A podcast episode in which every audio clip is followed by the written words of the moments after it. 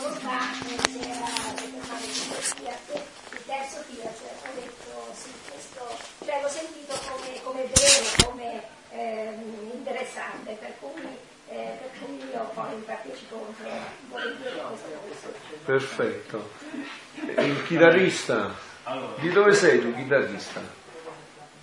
sono musicista, Ah, ecco. insegno musica nella scuola media, adesso il pianoforte di chitarra il pane.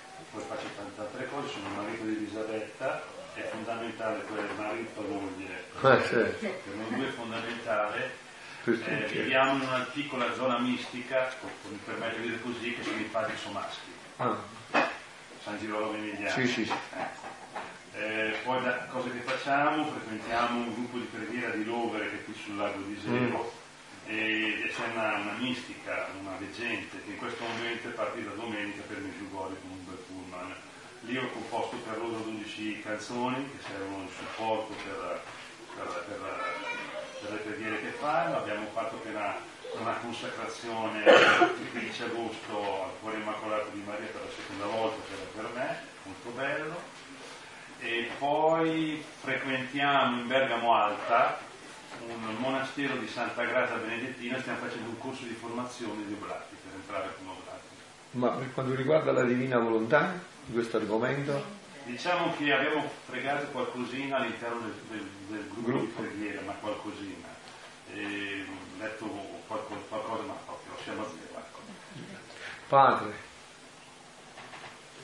Io prima ho fatto il sacerdote diocesano e seguivo la gioventù, seguivo la pastorale. Quando ho cominciato anche a conoscere i gruppi di spiritualità, fu nel- nell'85, nell'85 quando a Ponte di Urino nella valle Imagna, che è parallela a Lecco, lì, ecco, è capitato quel personaggio che ha nominato ieri sera lei lì a, a cena, come progetto del padre. ah Alessandro, io non ho conosciuto È però. capitato in casa solo- c'era la domestica, io non c'ero. La domestica è stato qui un santo, vedrà che torna ancora. Eh, Come mai mi dice così? Annunciazione. E era quello lì. Non mi ha più abbandonato. Mi dava tutti i libri di un suo amico frate da Milano. Mm. Mi ha fatto conoscere, abbiamo camminato assieme. Io ho avuto i primi libri, insomma.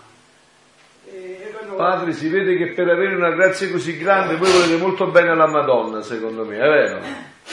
Adesso, no, Ripetiglielo tu. che mentre venivo a respirare qui in questa casa, 15 anni fa, si era radunato un gruppo e la Rina mi ha chiamato, ha detto questa settimana c'è un gruppo del Divino Volere. E sono venuto e non era esattamente un gruppo del Divino Volere, era un gruppo nuovo che il Signore aveva preso, suggerito, era una donna, Anna Ossi, Anna, Anna Maria Ossi di Milano, un direttore spirituale del- dei Giuseppini, di Valbrembo Bergamo, e con loro avevano già incominciato per volere divino una opera che era come, considerata come con- continuazione, cioè, le radici erano quelle del divin volere, ma è una continuazione. In quelle, in, quelle ore lì ho imparato qualcosa, sì, ma soprattutto mi hanno dato da Dio una letterina in cui hanno detto aiuta quest'opera. Io ho dato, che a un certo punto a 75 anni bisogna dare la parrocchia, ritirarsi, però non a far niente, ma a avere queste attività. allora ho venite a vedere casa mia, se volete potete incominciare da qui, la casa madre, infatti diventata un po' la casa madre di questo Benissimo padre, bene, ci avete delucidato abbastanza, adesso però sono rientrate due signore che eh, se no eh, non sappiamo tutto il resto. Per quanto riguarda la divina volontà, voglio sapere se conoscete la divina volontà e che grado di conoscenza avete. L'altra signora? Eh, io no, ne ho già parlato, cioè, Ah no, dai, cioè, quindi solo la signora è entrata, no? Benissimo. Allora adesso però ci introduciamo un attimo perché mi sembra di avere individuato un poco. Eh, Chi è? Ah, ecco, appunto, sì. Ah, ecco, so- bene. Allora, io faccio parte della Fraternità di Comunione e Liberazione, sono qui da, cioè ho conosciuto questa casa da tre anni tramite le Giugoni, conosco la Divina Volontà perché ho sentito parlare, sono sempre in mezzo a questa... Mm, però faccio molta fatica a- perché è molto densa, allora Mhm. si diventa voce a voce perché per capirla bene faccio molta... Perfetto, perfettissimo. Io mi chiamo Desiree, eh, conosco la Divina Volontà da tre anni circa, ho seguito dei corsi con padre Luigi Federico e mm, mi piacerebbe imparare a metterla in. Benissimo.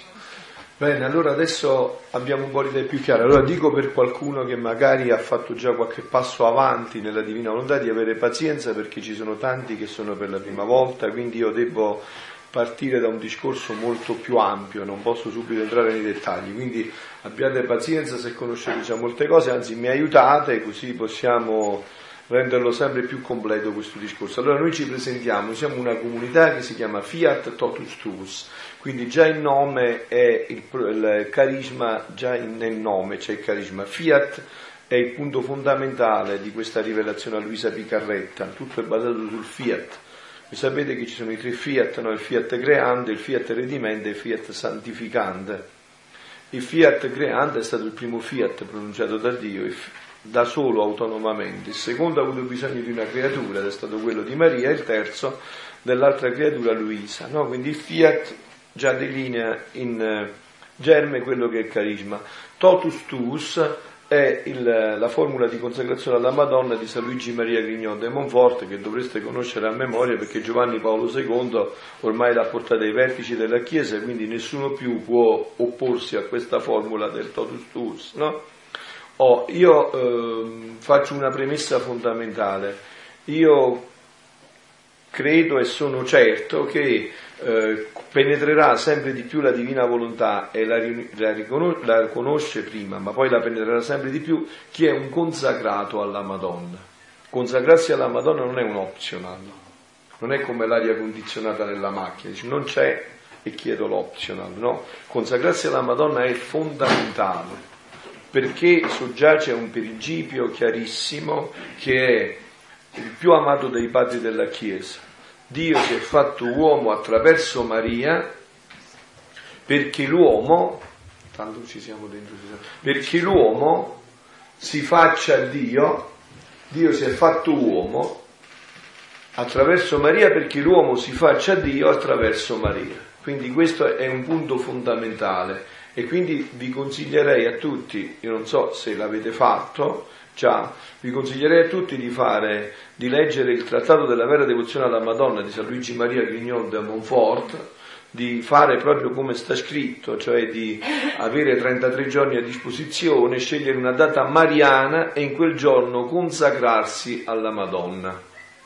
Questo ve lo consiglio anche in vista della eh, divina volontà, perché poi la divina volontà eh, mi diceva una giovane, sì, io vorrei sapere come metterlo in pratica come viverlo. Ecco, chi ha vissuto solo così è stato la Madonna perfettamente.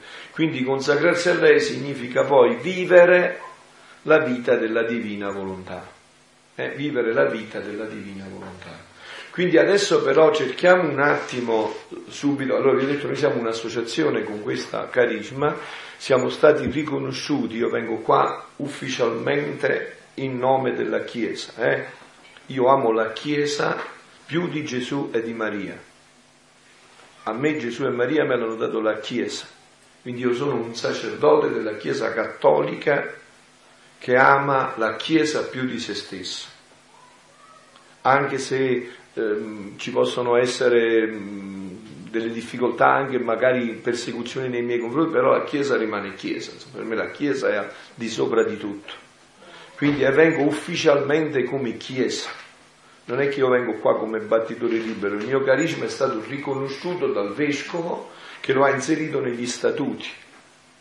Noi abbiamo avuto una visita canonica venuta direttamente da Roma, che ha avuto un vescovo che adesso è andato via, è passato arcivescovo di Capua, stato promosso ad arcivescovo di Capua, e il vescovo ha voluto una visita canonica nella nostra comunità, perché era una comunità nascente, e al canonista che gli muoveva delle difficoltà giuste sugli scritti di Luisa dicendo ma questi sono stati agli indici, all'indice, allora il nostro vescovo ha detto perfettamente, quindi bisogna fare chiarezza e verità in una comunità che sta nascendo, se si può veramente dare come carisma e addirittura far usare questo negli statuti, e ha scritto direttamente a Roma ha scritto alla, ha voluto scrivere lui come vescovo agli istituti di vita consacrata, perché noi siamo un'associazione privata di fedeli in vista di un istituto di, vita, eh, di diritto diocesano, di vita consacrata e di diritto diocesano. Quindi ha scritto direttamente agli istituti di, di congregazione per la vita consacrata, i quali hanno chiesto un parere alla congregazione per la fede.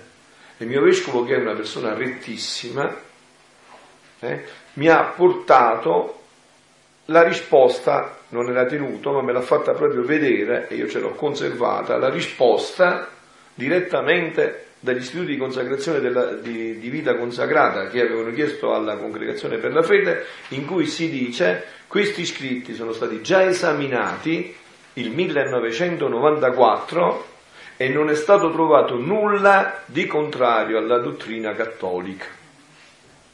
Quindi questo ha permesso di poter inserire in pieno nello statuto gli iscritti alla vita di Luisa Picarretta, che è il fondamento della nostra... Eh, non, voi sapete, per chi è un poco più avanti nel cammino, che siamo tutti appena neonati, ma soltanto perché magari abbiamo letto un po' di più, abbiamo approfondito un po' di più, non c'è nessuna differenza, perché poi Qualcuno di voi sono convinto che dopo questi tre giorni se ne va con la vita nella divina volontà molto più che di me e di altri che sono 20 anni. Questo non significa niente, ma dico questo per dire, eh, questa non è una spiritualità, questa è una vita.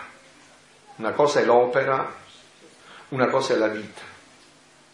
L'opera non deve respirare tutti i momenti, non deve mangiare, non deve bere. La vita ha necessariamente bisogno di cibo continuo, di respirazione continua. Questa non è una spiritualità, è una vita. È una vita, no? Quindi, eh, fatta questa premessa di chi siamo, adesso cerchiamo di introdurci un poco più organicamente in questo, eh, in questo argomento della divina volontà. Io ho visto che ho sentito che ci sono eh, parecchi che eh, sentono per la prima volta la divina volontà, vorrei proprio iniziare cercando di addentrarmi un poco meglio dentro questo argomento. Allora, per parlare della divina volontà, per parlare di questo dono, bisogna innanzitutto avere chiaro un punto, un punto fondamentale che vi accennavo già ieri sera nell'omelia. L'uomo perché è stato creato e come è stato creato. Il catechismo di San Pio V diceva l'uomo è stato creato per conoscere, amare e servire Dio e poi per andarlo a godere per sempre nell'eternità. E questa risposta resta sempre valida però va approfondita sempre di più, va sempre più eh, posta dentro, insomma, no? sempre più approfondita, rivellata questa, questa domanda, fino ad arrivare a poter dire che l'uomo è stato creato a immagine e somiglianza di Dio per partecipare della vita della Santissima Trinità, non solo ad extra, fuori di sé, La Santissima Trinità opera fuori di sé, ma adintra dentro di sé, dentro la vita della divina volontà. E la vita dentro la divina volontà com'è? Che cosa fa la, divina, la Trinità dentro di sé, il Padre, il Figlio e lo Spirito Santo? Il Padre è tutto amore e si dona completamente al Figlio.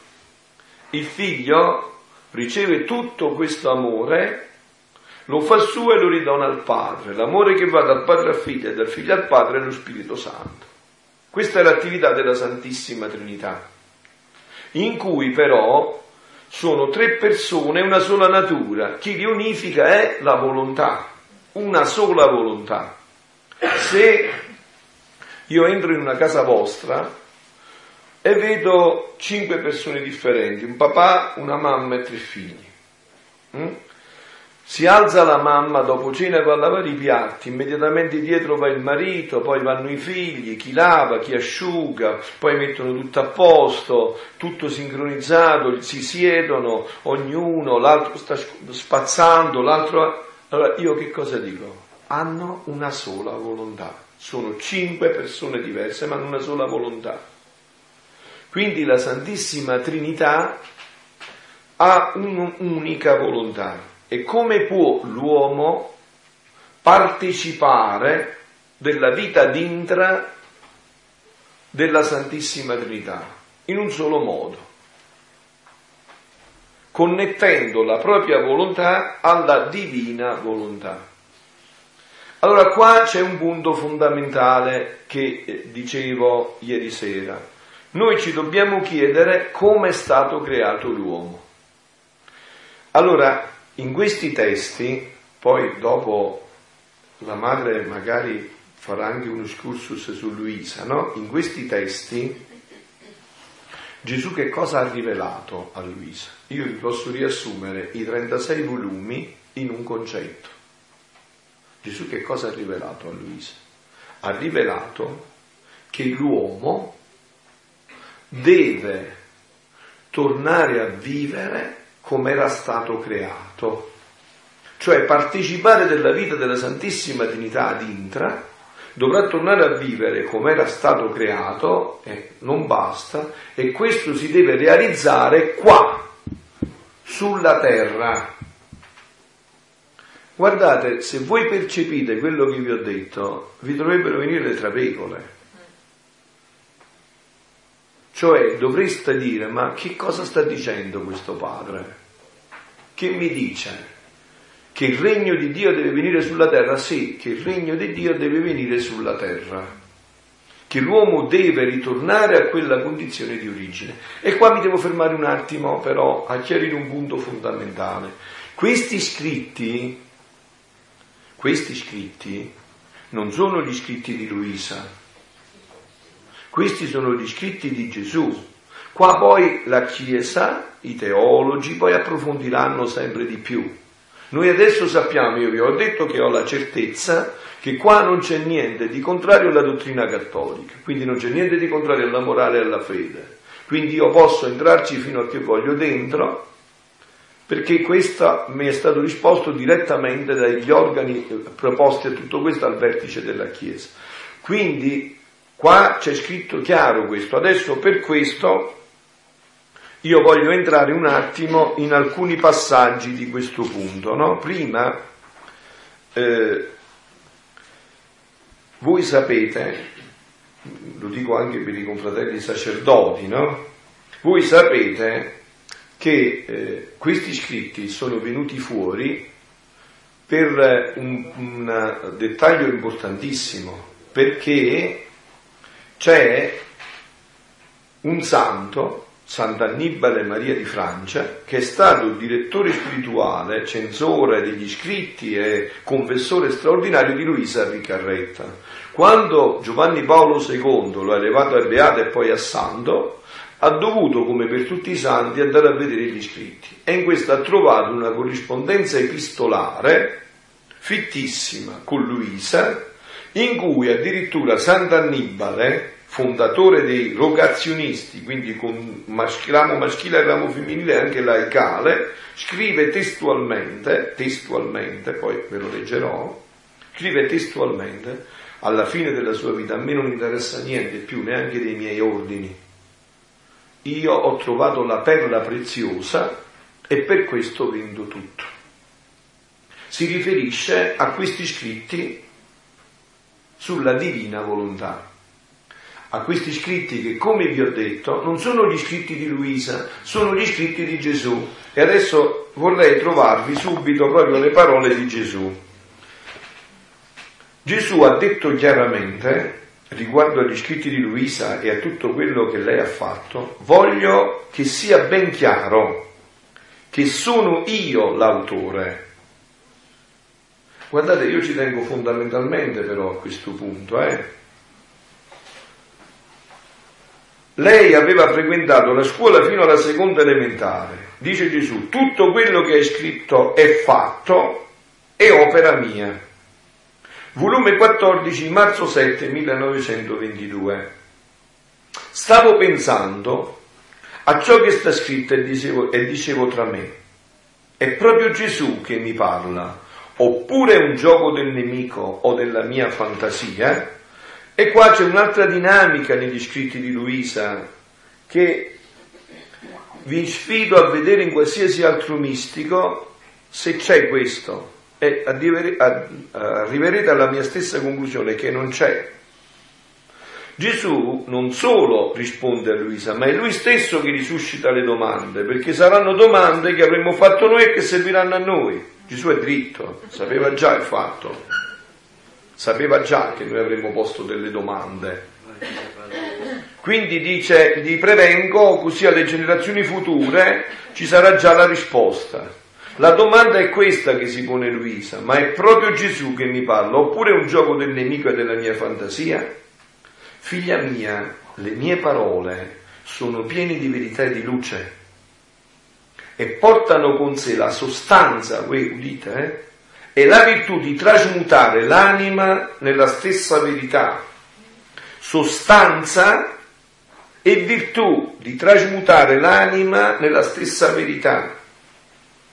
Ecco perché io invito a leggere questi scritti. Sono felicissimo di quello che ha detto Maria, no? Che Maria dice noi vogliamo rileggere, certo, perché questi scritti hanno la sostanza e la virtù di trasmutare l'anima nella stessa verità, nella stessa luce e nello stesso bene che contengono, in modo che l'anima non solo conosce la verità, ma sente in sé la sostanza di operare secondo la verità che ha conosciuto. E qua vorrei eh, bandire un attimo alcune cose che ho, ho sentito perché probabilmente eh, ci sono state delle cose che non hanno permesso che voi... Guardate che la divina volontà è facilissima, è semplicissima, è la cosa più semplice che esiste. L'attributo più importante di Dio è la semplicità. Dio è estremamente semplice. Sapete perché tante volte a noi ci sfugge Dio? Perché noi siamo complicati. Invece Dio è estremamente semplice. Infatti il Magnificat di Gesù, voi lo sapete, il Magnificat della Madonna lo conoscete, l'anima mia, e il Magnificat di Gesù qual è? Ve lo dico io. Padre, ti ringrazio che hai rivelato, che hai nascosto queste, seconde, queste cose ai sapienti e agli intelligenti e le hai rivelate ai bambini, ai piccoli papà, perché così è piaciuto a te. Questo è il Magnificat, è il Magnificat della semplicità. Guardate che la divina volontà è estremamente semplice, che poi Luisa esprima concetti altissimi in maniera semplicissima è testimoniato dove i santi hanno dovuto consumare tomi per cercare di entrare nella, divina, nella Santissima Trinità, Luisa, perché sono gli scritti di Gesù, Luisa in poche battute ti rende un concetto che magari è così complesso da altre parti per enuclearlo, invece Luisa lo riduce immediatamente, proprio perché è estremamente semplice. E quindi dicevo, questi sono gli scritti di Gesù, Figlia mia, volume 25, febbraio 22 1929. Figlia mia, appena ti sei messa a scrivere, mi sono sentito tirare talmente forte che non ho potuto resistere, in modo che straripando da te il mio fiat, mi ha messo fuori per dirigere mentre tu scrivi ciò che ti ho manifestato sul mio volere divino. Questo è un impegno, un diritto sacro e divino che esso ha. Udite, fare l'attore, il dettatore e lo spettatore mentre tu scrivi. Queste sono parole di Gesù. E qua però mi devo fermare un attimo, carissimi, perché c'è un punto molto importante. Io colgo l'occasione, perché vedete, io vengo come chiesa, quindi vorrei insieme a voi, insomma, ma cercare di prepararvi anche per chi fa i cenacoli, a presentarli nel cuore della Chiesa, perché questa rivelazione non è venuta ad abolire niente, è venuta a completare tutto. Gesù agli scribi e farisei che gli muovevano una marea di difficoltà, detto, ma guardate che io non sono venuto ad abolire, io sono venuto a portare a compimento nella pienezza. Quindi questa rivelazione porta alla pienezza. Allora però per questo, eh, prima di continuare sul fatto degli scritti, devo fare una, una non breve parentesi, insomma, ed è questa, no? Vedete, voi dovreste conoscere benissimo la differenza tra rivelazione pubblica e rivelazione privata. Questa è la rivelazione pubblica, la parola di Dio. Questo è vincolante per ogni cristiano.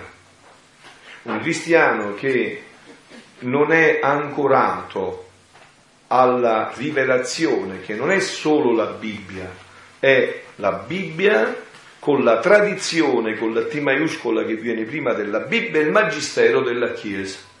Infatti io poi vi citerò una serie di testi di Papa Benedetto che è stato, guardate caso, e non per caso, colui che ha esaminato questi scritti, perché se la congregazione della fede ha risposto, nel 94 è facile risalire chi era il prefetto della congregazione della fede ed è facile risalire a chi era il Papa che nel 94 ha firmato di, quello che ha proposto la congregazione della fede, quindi era, era Ratzinger, allora cardinale, Giovanni Paolo II, allora Papa cardinale che poi come sapete è diventato Papa, Papa Ratzinger. Quindi prima c'è la rivelazione pubblica che intende la Sacra Scrittura, la tradizione, il magistero della Chiesa. Nella rivelazione pubblica, nella rivelazione pubblica, Dio ha parlato definitivamente e non aggiungerà più nulla dalla prima parola Bereshit e Narché, all'inizio, in principio, così inizia la Bibbia, all'ultima parola di Apocalisse, che c'è vieni, la sposa dice allo sposo vieni, l'ultima parola, non ci sarà più una aggiunta di nessun tipo, carissimi, non ci sarà più niente, non aspettatevi altro perché Dio ha parlato definitivamente nel Vangelo, o meglio, in una persona, Gesù. Gesù è la parola definitiva di Dio. Dice San Giovanni della Croce, non attendetevi più nulla, non c'è nessuna novità che noi abbiamo da attenderci. Gesù ha parlato, Dio ha parlato definitivamente. E allora vi dovrebbe subito venire spontanea una domanda. E allora che proste rivelazioni pubbliche? Lourdes, Fatima, Meggiugorie, gli scritti di Santa Faustina, gli scritti di Santa Margherita Maria Lacoque, gli scritti di Santa Faustina Coasca, gli scritti di San Pio da Pietrelcina, gli scritti di Luisa Picarretta, Meggiugorie, a che pro queste rivelazioni private? A cosa servono queste rivelazioni private? Allora, vedete, vi do un'immagine che vi rende subito chiaro il concetto, no? Qua adesso è tutto scritto quello che io voglio dire, c'è già tutto, ma io non lo vedo, ho bisogno degli occhiali. Con gli occhiali non aggiungo niente a quello che è scritto, ma vedo quello che è scritto, lo vedo quello che è scritto. E quindi c'è scritto, ma io non lo vedevo, non lo avevo focalizzato. Allora quando c'è una, una rivelazione privata, una rivelazione privata, la Chiesa che cosa fa? Qual è la prima domanda che si pone?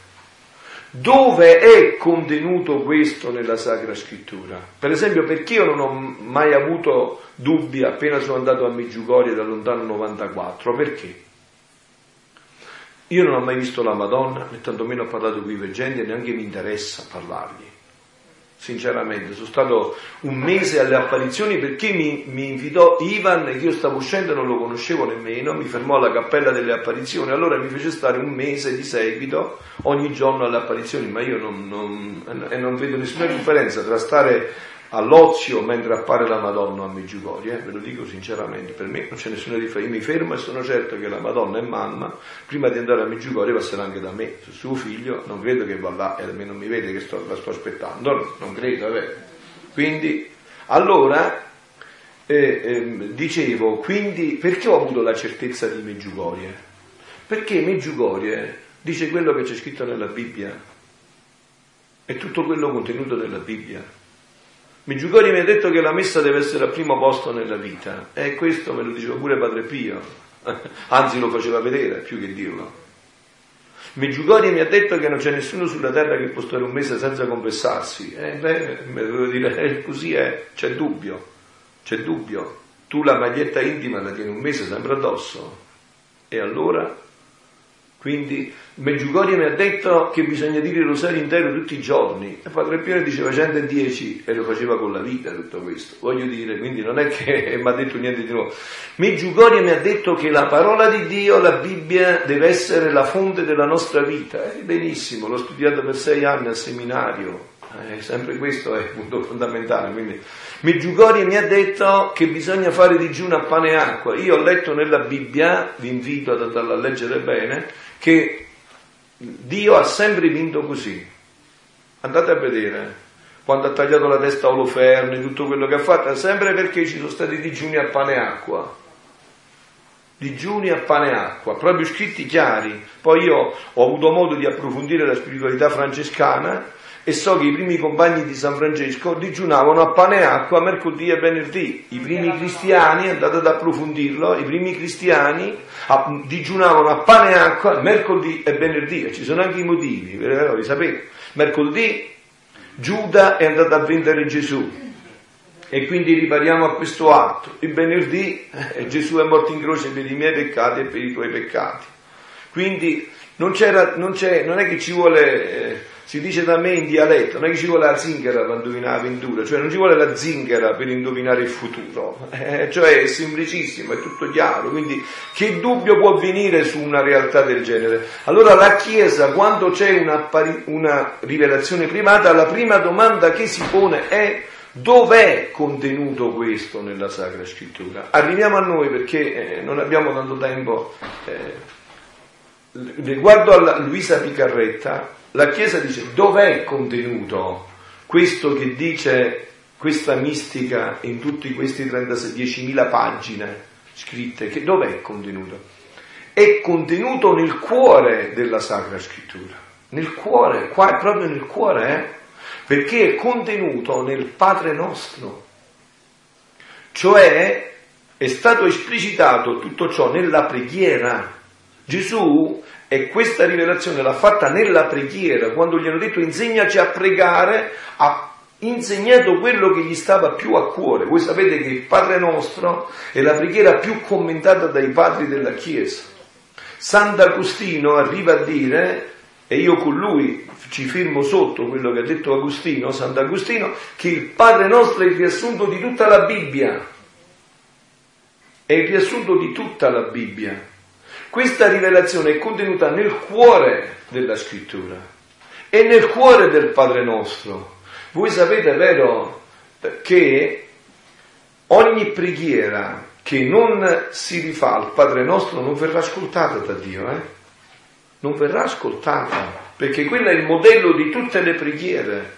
Tu puoi fare tutte le preghiere spontanee che vuoi, bellissimo, ma li devi far rispettare con questa, con questa dinamica, perché questa, quando gli è stato chiesto a Gesù, insegnaci a pregare, Gesù così ha insegnato a pregare, Padre nostro, che sei nei cieli, sia santificato il tuo nome, venga il tuo regno, sia fatta la tua volontà come in cielo così in terra. Un giorno Madre Teresa di Calcutta in India si stava ponendo il problema della sua vita religiosa come la viveva e alla stazione gli si è avvicinato un uomo tutto ammalato di una povertà unica. L'ha guardata e gli ha detto, Sizio, ho sete.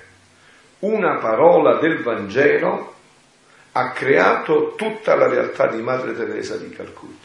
Una parola del Vangelo. Il cielo e la terra passeranno, ma le mie parole non passeranno.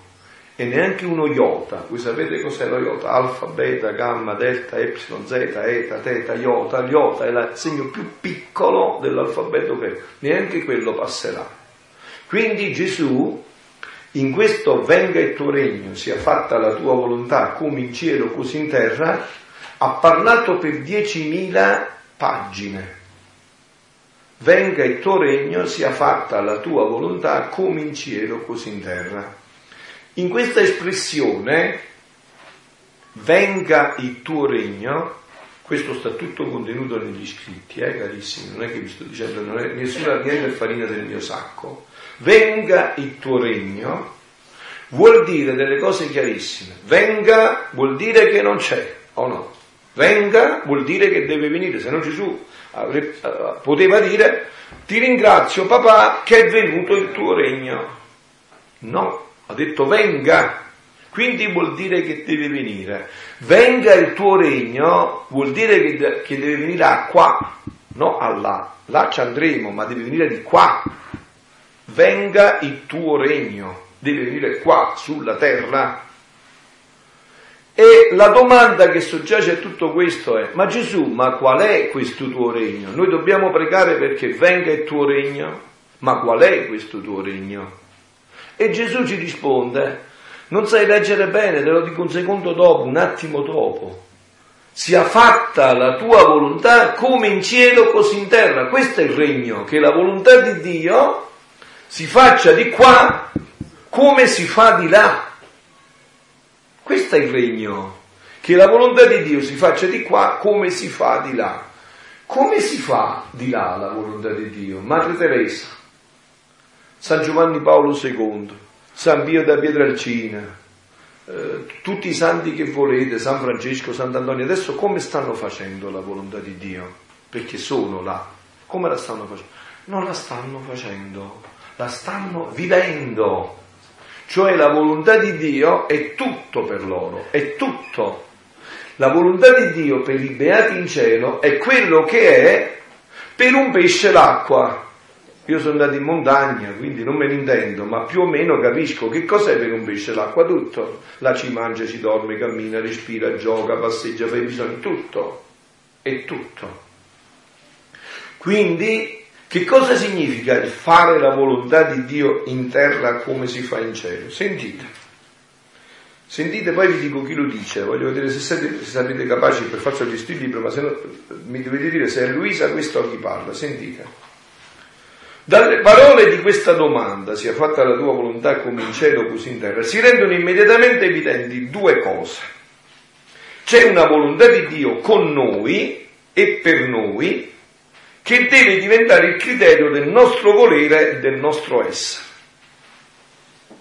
E ancora, la caratteristica del cielo è che lì immancabilmente viene fatta la volontà di Dio. Udite, udite, o con altre parole, dove si fa la volontà di Dio è cielo. Sapete chi è questo? Papa Benedetto in Gesù di Nazareth, non Luisa Picarretta, eh? Papa Benedetto in Gesù di Nazareth.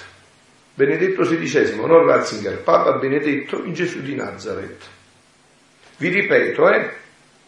E ancora la caratteristica del cielo è che lì immancabilmente viene fatta la volontà di Dio, cioè si vive della volontà di Dio. O con altre parole, dove si fa la volontà di Dio è cielo. Dove si fa la volontà di Dio è cielo. Però qua mi interessa un punto, soprattutto magari per tanti di voi che sentono parlare per la prima volta in una maniera un po' più tematica della divina volontà. Fare la volontà di Dio non aveva bisogno di Luisa, scopriva l'acqua calda. Tutti i santi hanno fatto la volontà di Dio. Guardate, cari miei, colgo l'occasione per dirvi una cosa e ripetermela a me e farvela sentire anche a voi, no? Voi avete visto già, insomma, perché io dico sempre una cosa, no? Quando ci si incontra. Dico, a Napoli si dice, qua nessuno è fesso, noi tutti abbiamo un radar nel cuore, no? Capiamo subito l'altro se quello che dice cerca almeno di viverlo, nessuno è fesso, vero? Nessuno è fesso, no? Allora, voi avete visto come io ci tengo alla preghiera, al, uh, al rosario, la messa, no? È la vita della mia vita. Però non si va in paradiso né per la messa, né per il rosario, né per il digiuno, né per le penitenze. In paradiso sta scritto, si può entrare solo se sta scritto sulla tua fronte. Ho fatto la volontà di Dio.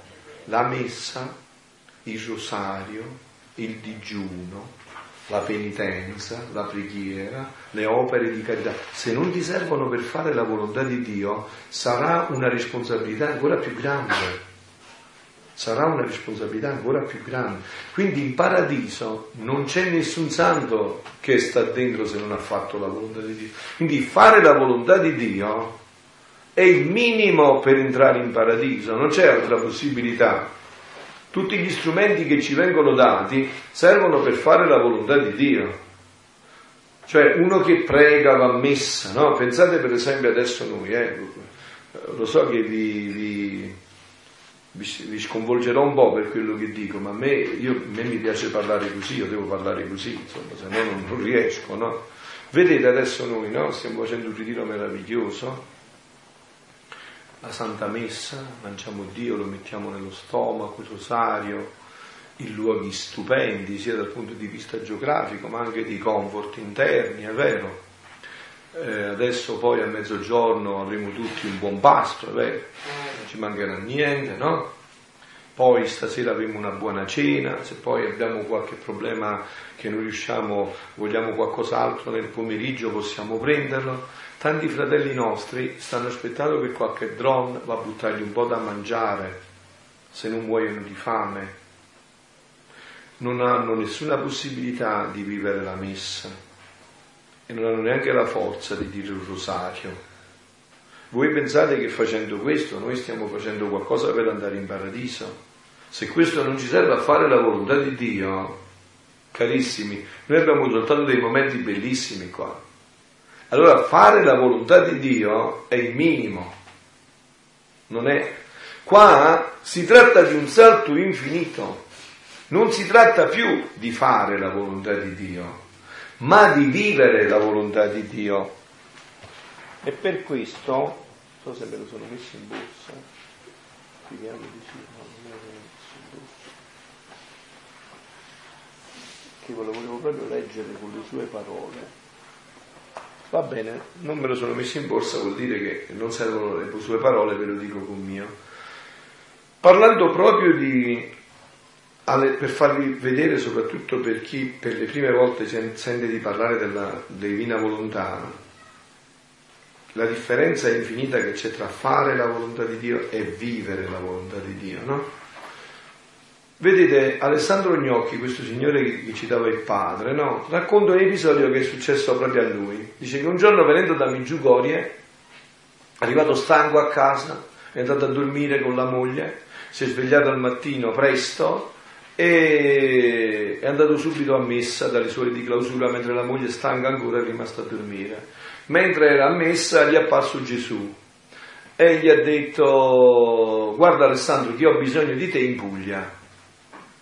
E dice, ma sono tutto stanco, non è che ci ho fatto la valigia, però subito sono scappato, dice, quando dice qualcosa a Gesù, mezz'ora prima che un minuto dopo, sono scappato, sono andato a fare tutto quello che devo fare, sono ritornato, dopo tre giorni, tre o quattro giorni stanchissimo, ma mi sono ho riposato, sono andato alla messa e mi sono visto il volto di Gesù indignatissimo, che mi guardava in maniera indignata. Ho detto, oh boh, Gesù, ma che c'è ancora fra me e te? E sono andato a casa sconvolto.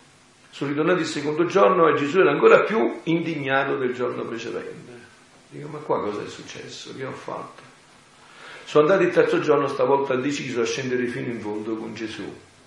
E appena mi è apparso gli ho detto, ma Gesù, ma insomma tu che cosa stai cercando? Ma io ho fatto sempre quello che tu mi hai detto e mi dicevo mezz'ora prima che un minuto dopo e gli ho raccontato tutto quello che avevo fatto per lui, dove mi aveva mandato, insomma, alla fine quando ho sbrodolato tutto, non avevo più nulla che dire, ho visto che Gesù mi si è, mi si è girato sorridendo e mi ha detto, Alessandro, ma quando io ti dico di fare una cosa, non dico perché tu la debba fare, ma perché tu la debba far fare a me in te. Voi fermatevi un momento, rifletteteci per tutta la giornata. Eh? Quando io ti dico di fare una cosa, non ti dico perché tu la debba fare, ma perché tu la debba far fare a me in te. E eh, Alessandro ha detto, Così ho capito anche, perché dice io lo mandavo sempre a confrontare quello che mi diceva per capire se era Gesù o no col Vangelo. E così ho capito quel passo del Vangelo in cui si dice che Gesù a un uomo che ha fatto miracoli, che ha cacciato i diavoli, gli dice non ti conosco. Vai via da me, operatore di iniquità, non ti conosco. Tu hai agito con la tua volontà, non con la mia volontà, non ti conosco. Hai cercato una gratificazione per il tuo io. Non sei, sei stato tu il protagonista, l'attore della tua vita. Non sono stato io il protagonista, l'attore della tua vita. Il fare la volontà di Dio entra sempre la mia persona, Vuoi dire tu qualcosa su questo? Fare la volontà di Dio entra sempre la mia persona, la mia persona. Il vivere la volontà di Dio vuol dire che il centro della mia vita è diventata la volontà di Dio.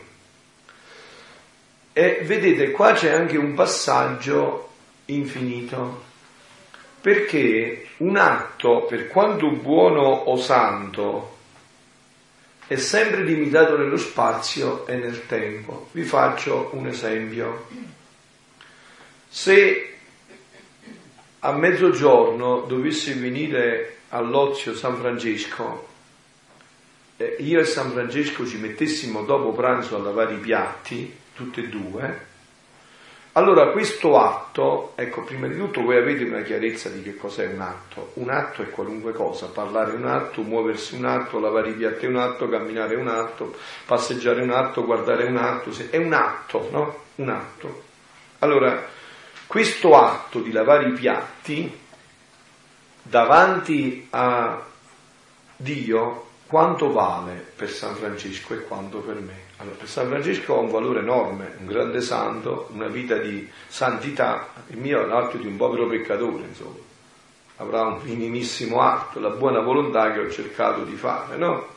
Ma se io dico a Gesù, Gesù vieni tu a lavare i piatti in me, e Gesù viene veramente e realmente a lavare i piatti, che differenza c'è tra l'atto di San Francesco Santissimo e l'atto di Gesù in me una differenza infinita. Cioè l'atto di Francesco, per quanto santo, è limitato nel tempo e nello spazio. Non può travalicare questo perché è un atto umano, è incapsulato nell'umano, si ferma nell'umano. L'atto di Gesù in me è un atto divino. Che significa un atto divino? Udite carissimi, eterno, immenso, infinito, onniveggente e onnipotente. Sentite carissimi, mentre io sto dicendo adesso Gesù, vieni tu a parlare in me, c'è un giovane all'ozio che si voleva suicidare, non lo fa. L'ammalato all'ospedale non ha la forza stamattina per entrare in sala operatoria e attraverso il mio atto trova la forza. Udite, Questo per tutti gli uomini di tutti i tempi, dal primo uomo che è stato all'ultimo uomo che verrà sulla terra. Beh, non vi sembri molto, è un atto divino. No, ma non è finita ancora. Questo atto sta aiutando tutte le anime del purgatorio, tutte indistintamente. Non è finita ancora. Questo atto sta aumentando la gloria accidentale, poi vi dirò che cos'è la gloria accidentale, la gloria accidentale di tutti i santi e gli angeli nel paradiso. Questo per ogni atto allora, immaginatevi. Posso aggiungere una cosa? Certo. Questo atto dal gloria Certo. per tutti le bestemmie e i peccati di Lucifero e dei suoi seguaci che non gli hanno dato gloria. E Quindi per va a tu- riempire i posti vuoti. E tutte le anime dannate, riprende la storia di tutte le anime dannate. Perfetto, non aggiungete quando siete, perché è bellissimo, eh? mica sono solo io, ho detto che non sono un conferenziere, sono un dialogo, aggiungete sempre.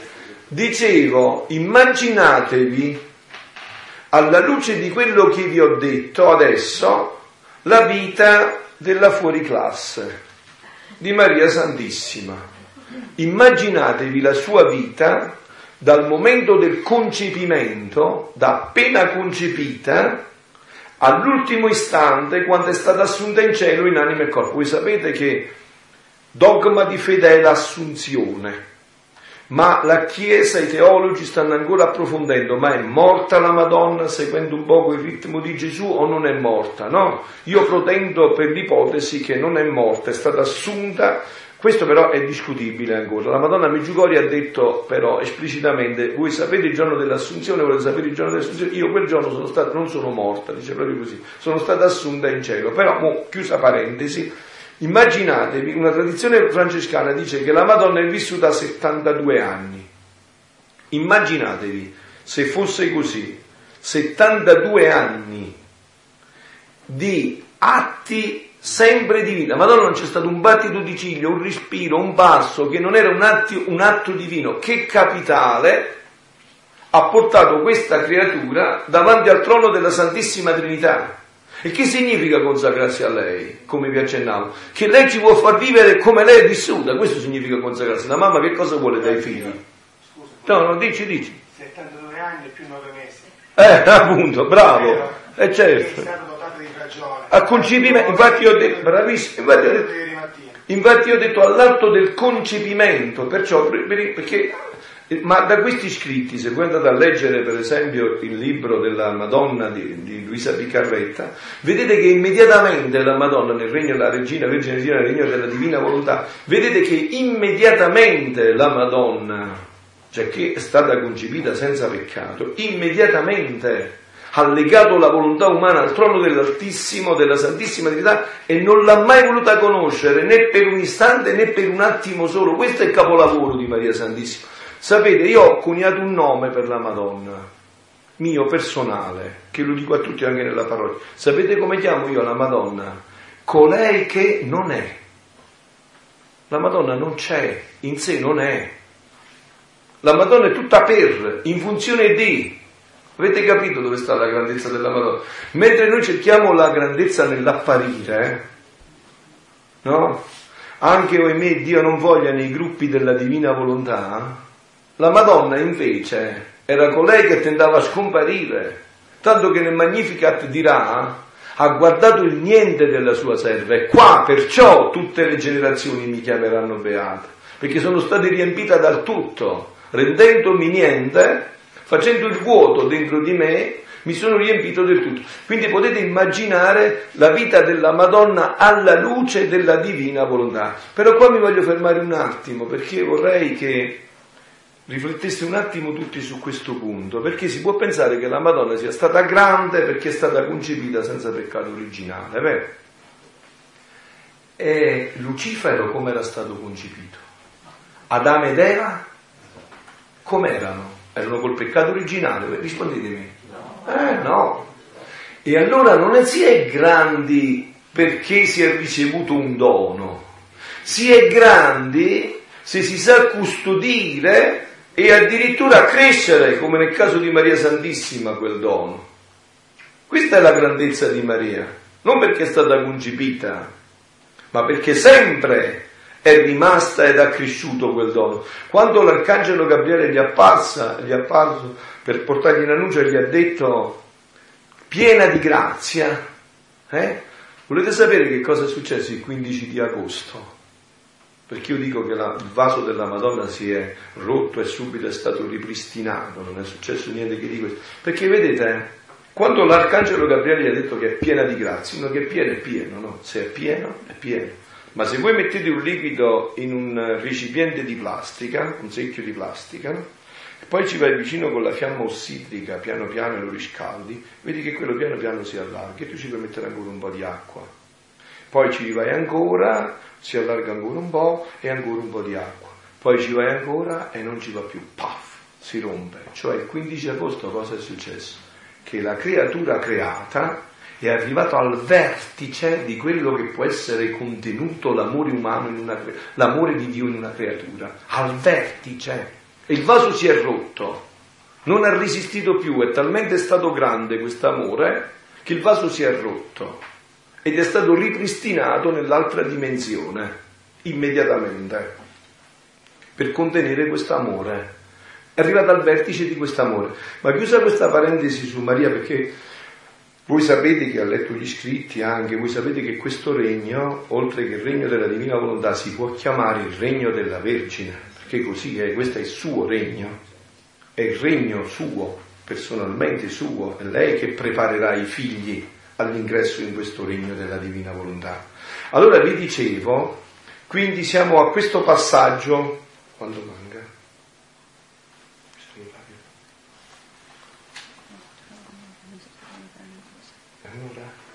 Allora, quindi concludiamo, tu dopo devi parlare di che cosa?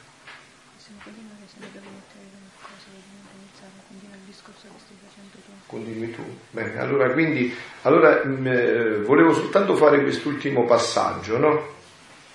Allora vi dicevo, eh, quindi per quanto riguarda gli scritti di Luisa, è quello che, il passaggio che mi stava a cuore, è che tutto questo è contenuto nella Sacra Scrittura. Questa rivelazione privata, la Chiesa sempre si pone dove questo è contenuto nella Sacra Scrittura. È contenuto, ve l'ho fatto vedere, proprio nel cuore della Sacra Scrittura, nel Padre nostro, dove Gesù ci dice che deve venire il suo regno e che la sua volontà si deve fare in cielo come in terra. Però mi interessa anche un altro passaggio che vi può servire poi anche nei vostri cenacoli o quando magari, perché io spero che molti di voi no? eh, diventano sempre più apostoli della divina volontà, soprattutto nei confronti dei sacerdoti, perché voi sapete che questo dono deve passare attraverso la Chiesa, io vi ho detto che vengo qua come Chiesa, questo dono non entrerà nel mondo se non attraverso la Chiesa, eh? state attenti. Vedete, c'è un passaggio molto interessante che è avvenuto il 4 agosto, io non c'ero, però mi sono informato perché certe cose il Signore mi fa subito prendere, no? A Meggiugorio, al Festival dei Giovani, Miriana ha dato una testimonianza dove ha detto un passaggio estremamente importante, no? Potete andare a, a trovare proprio testualmente poi questo discorso, questa testimonianza di Miriana, è del 4 agosto. Dice così Miriana, dopo aver detto il solito che i sacerdoti non vanno criticati, anche se non si comportano bene, va, va avvisato il vescovo se è il caso, oppure va pregato per loro, no? Ma poi aggiungeva e diceva, guardate, voi sapete che io conosco i segreti, lei, non io, a me non mi interessa neanche conoscere, io conosco la divina volontà, quindi ho il segreto dei segreti, adesso appunto.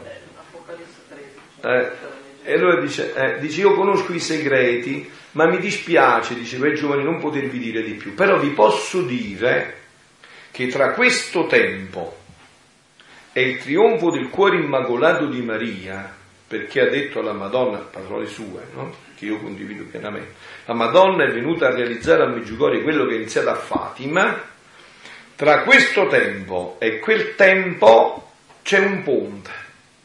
Voi udite? E questo ponte è formato dai sacerdoti e non ci sarà il trionfo del cuore immacolato di Maria se non ci sarà questo ponte dei sacerdoti. Voi guardate che questo passaggio mi è scioccato pure a me che sono sacerdote, eh? Non ci sarà il trionfo del cuore immacolato di Maria perché Dio ha stabilito che deve passare attraverso questo ponte costituito dai sacerdoti. Questo è il ponte, è costituito dai sacerdoti. E allora, dicevo, questa rivelazione deve entrare nella Chiesa attraverso i sacerdoti. E allora, come vi dicevo, qua c'è Gesù non è venuto attraverso Luisa, perché voi sapete che, eh, lo dico anche in modo speciale poi, per quelli che per la prima volta sentono sempre un po' più profondamente parlare della divina volontà, voi sapete che di quello che sto parlando, cioè del dono della divina volontà, non lo conosceva il profeta Elia,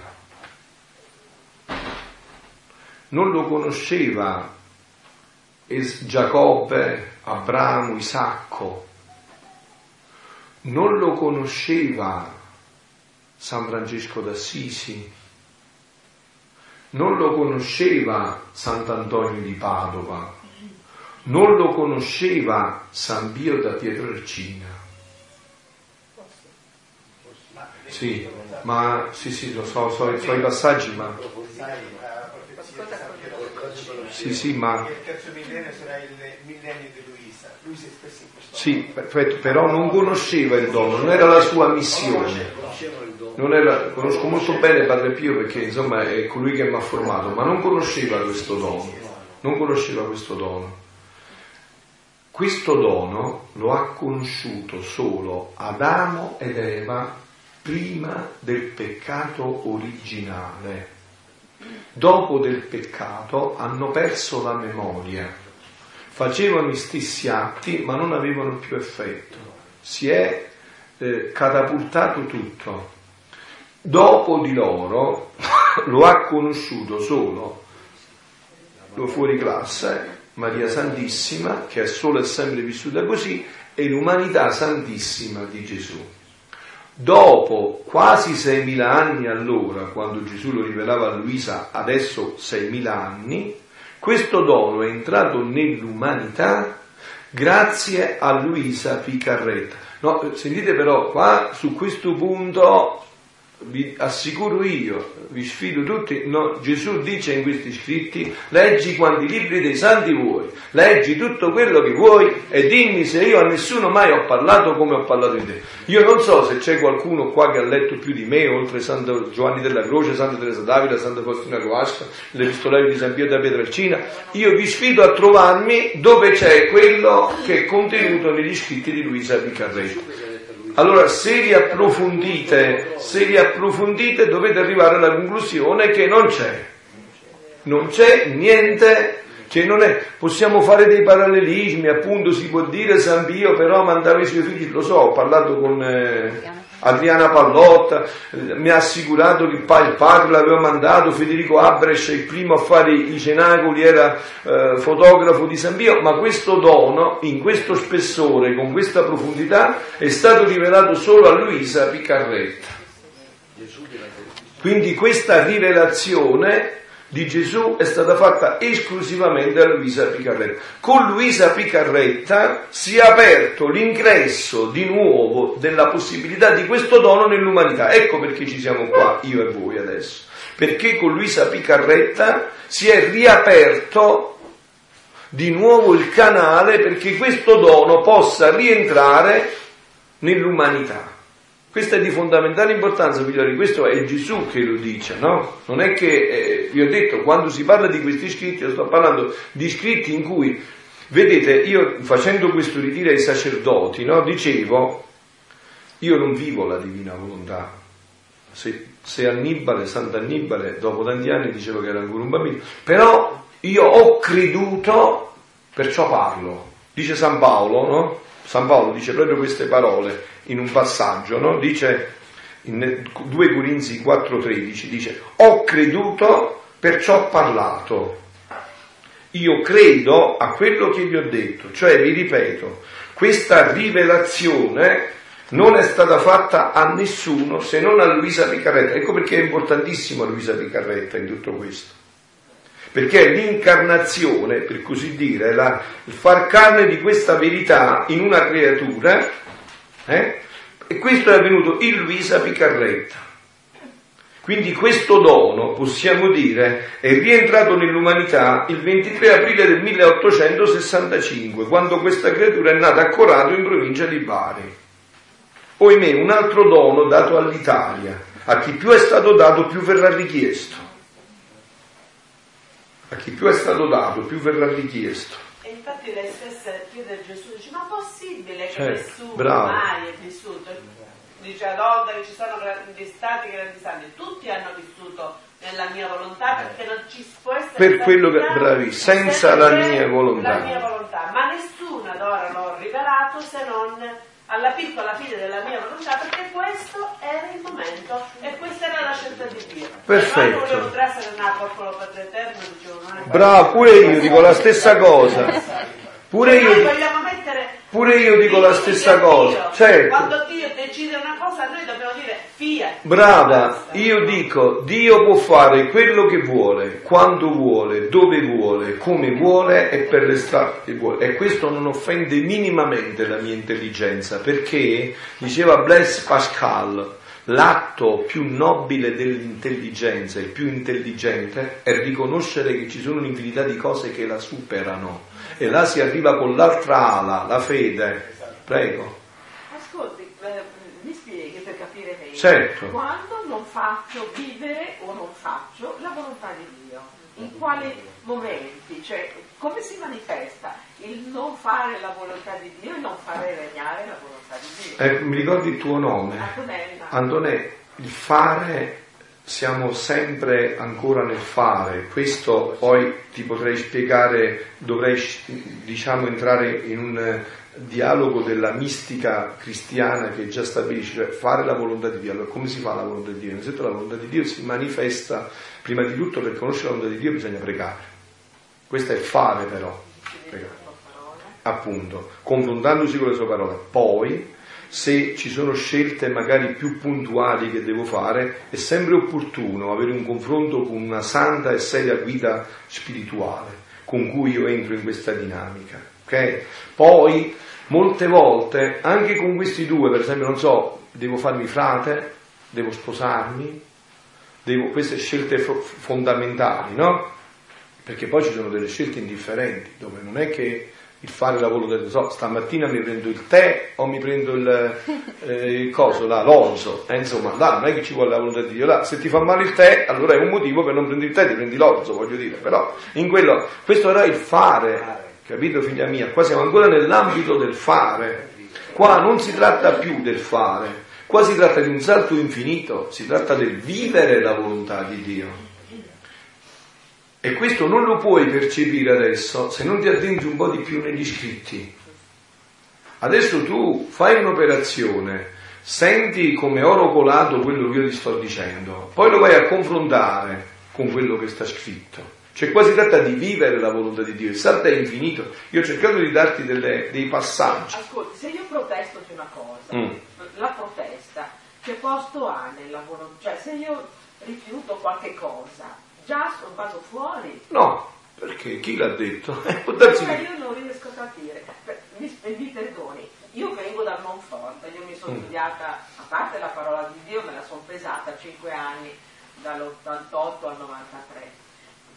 No? E, ma, mm, eh, io mi chiedo questo, come fa noi poi della, della, del Monfort dobbiamo fare tutto per le intenzioni della Vergine attraverso Sì. cui si arriva alla gloria di Dio, nel senso si Lo conosco benissimo, sì. Ecco.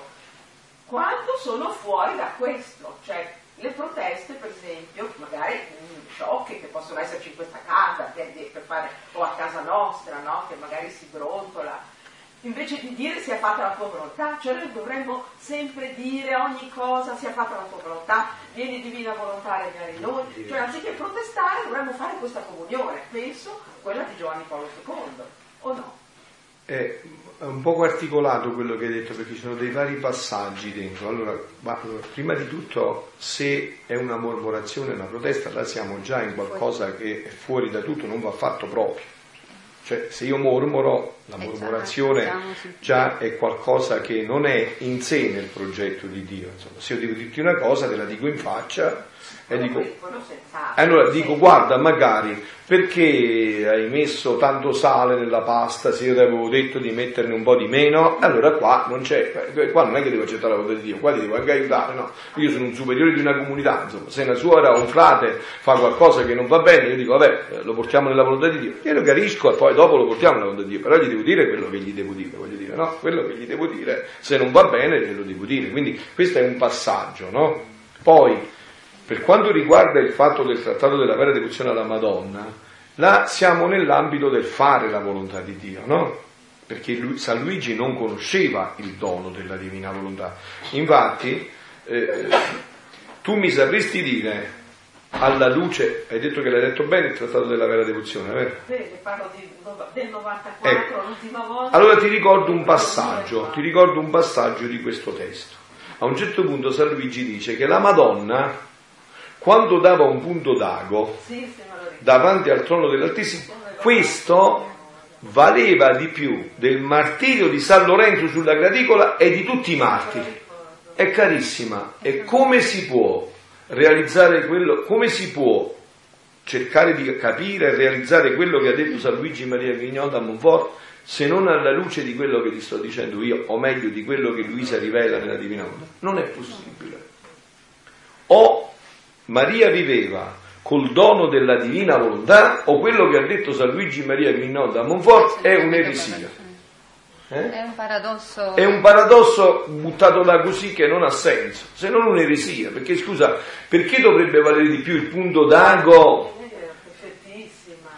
eh, ma non basta, ma se è perfettissimo rimane sempre nell'ambito dell'umano, non può che un punto Anche d'ago. Il martirio di San Lorenzo è perfetto. Cioè, è come dire quando dicono che la santità della Vergine è il sole e quello di San Francesco, che è il primo santo, si dice, è la fiammella di una candela. Eh, ma come, sì, brava, ma come lo puoi, eh, ti, eh, come lo puoi rendere evidente questo se non alla luce della divina volontà? Posso Ah, dire una cosa? certo. Perché il Signore tramite San Luigi per Maria Grignon di Monfort, che non conosceva la divina volontà, ci fa sapere tutte queste cose, ci chiede di consacrarci a Maria.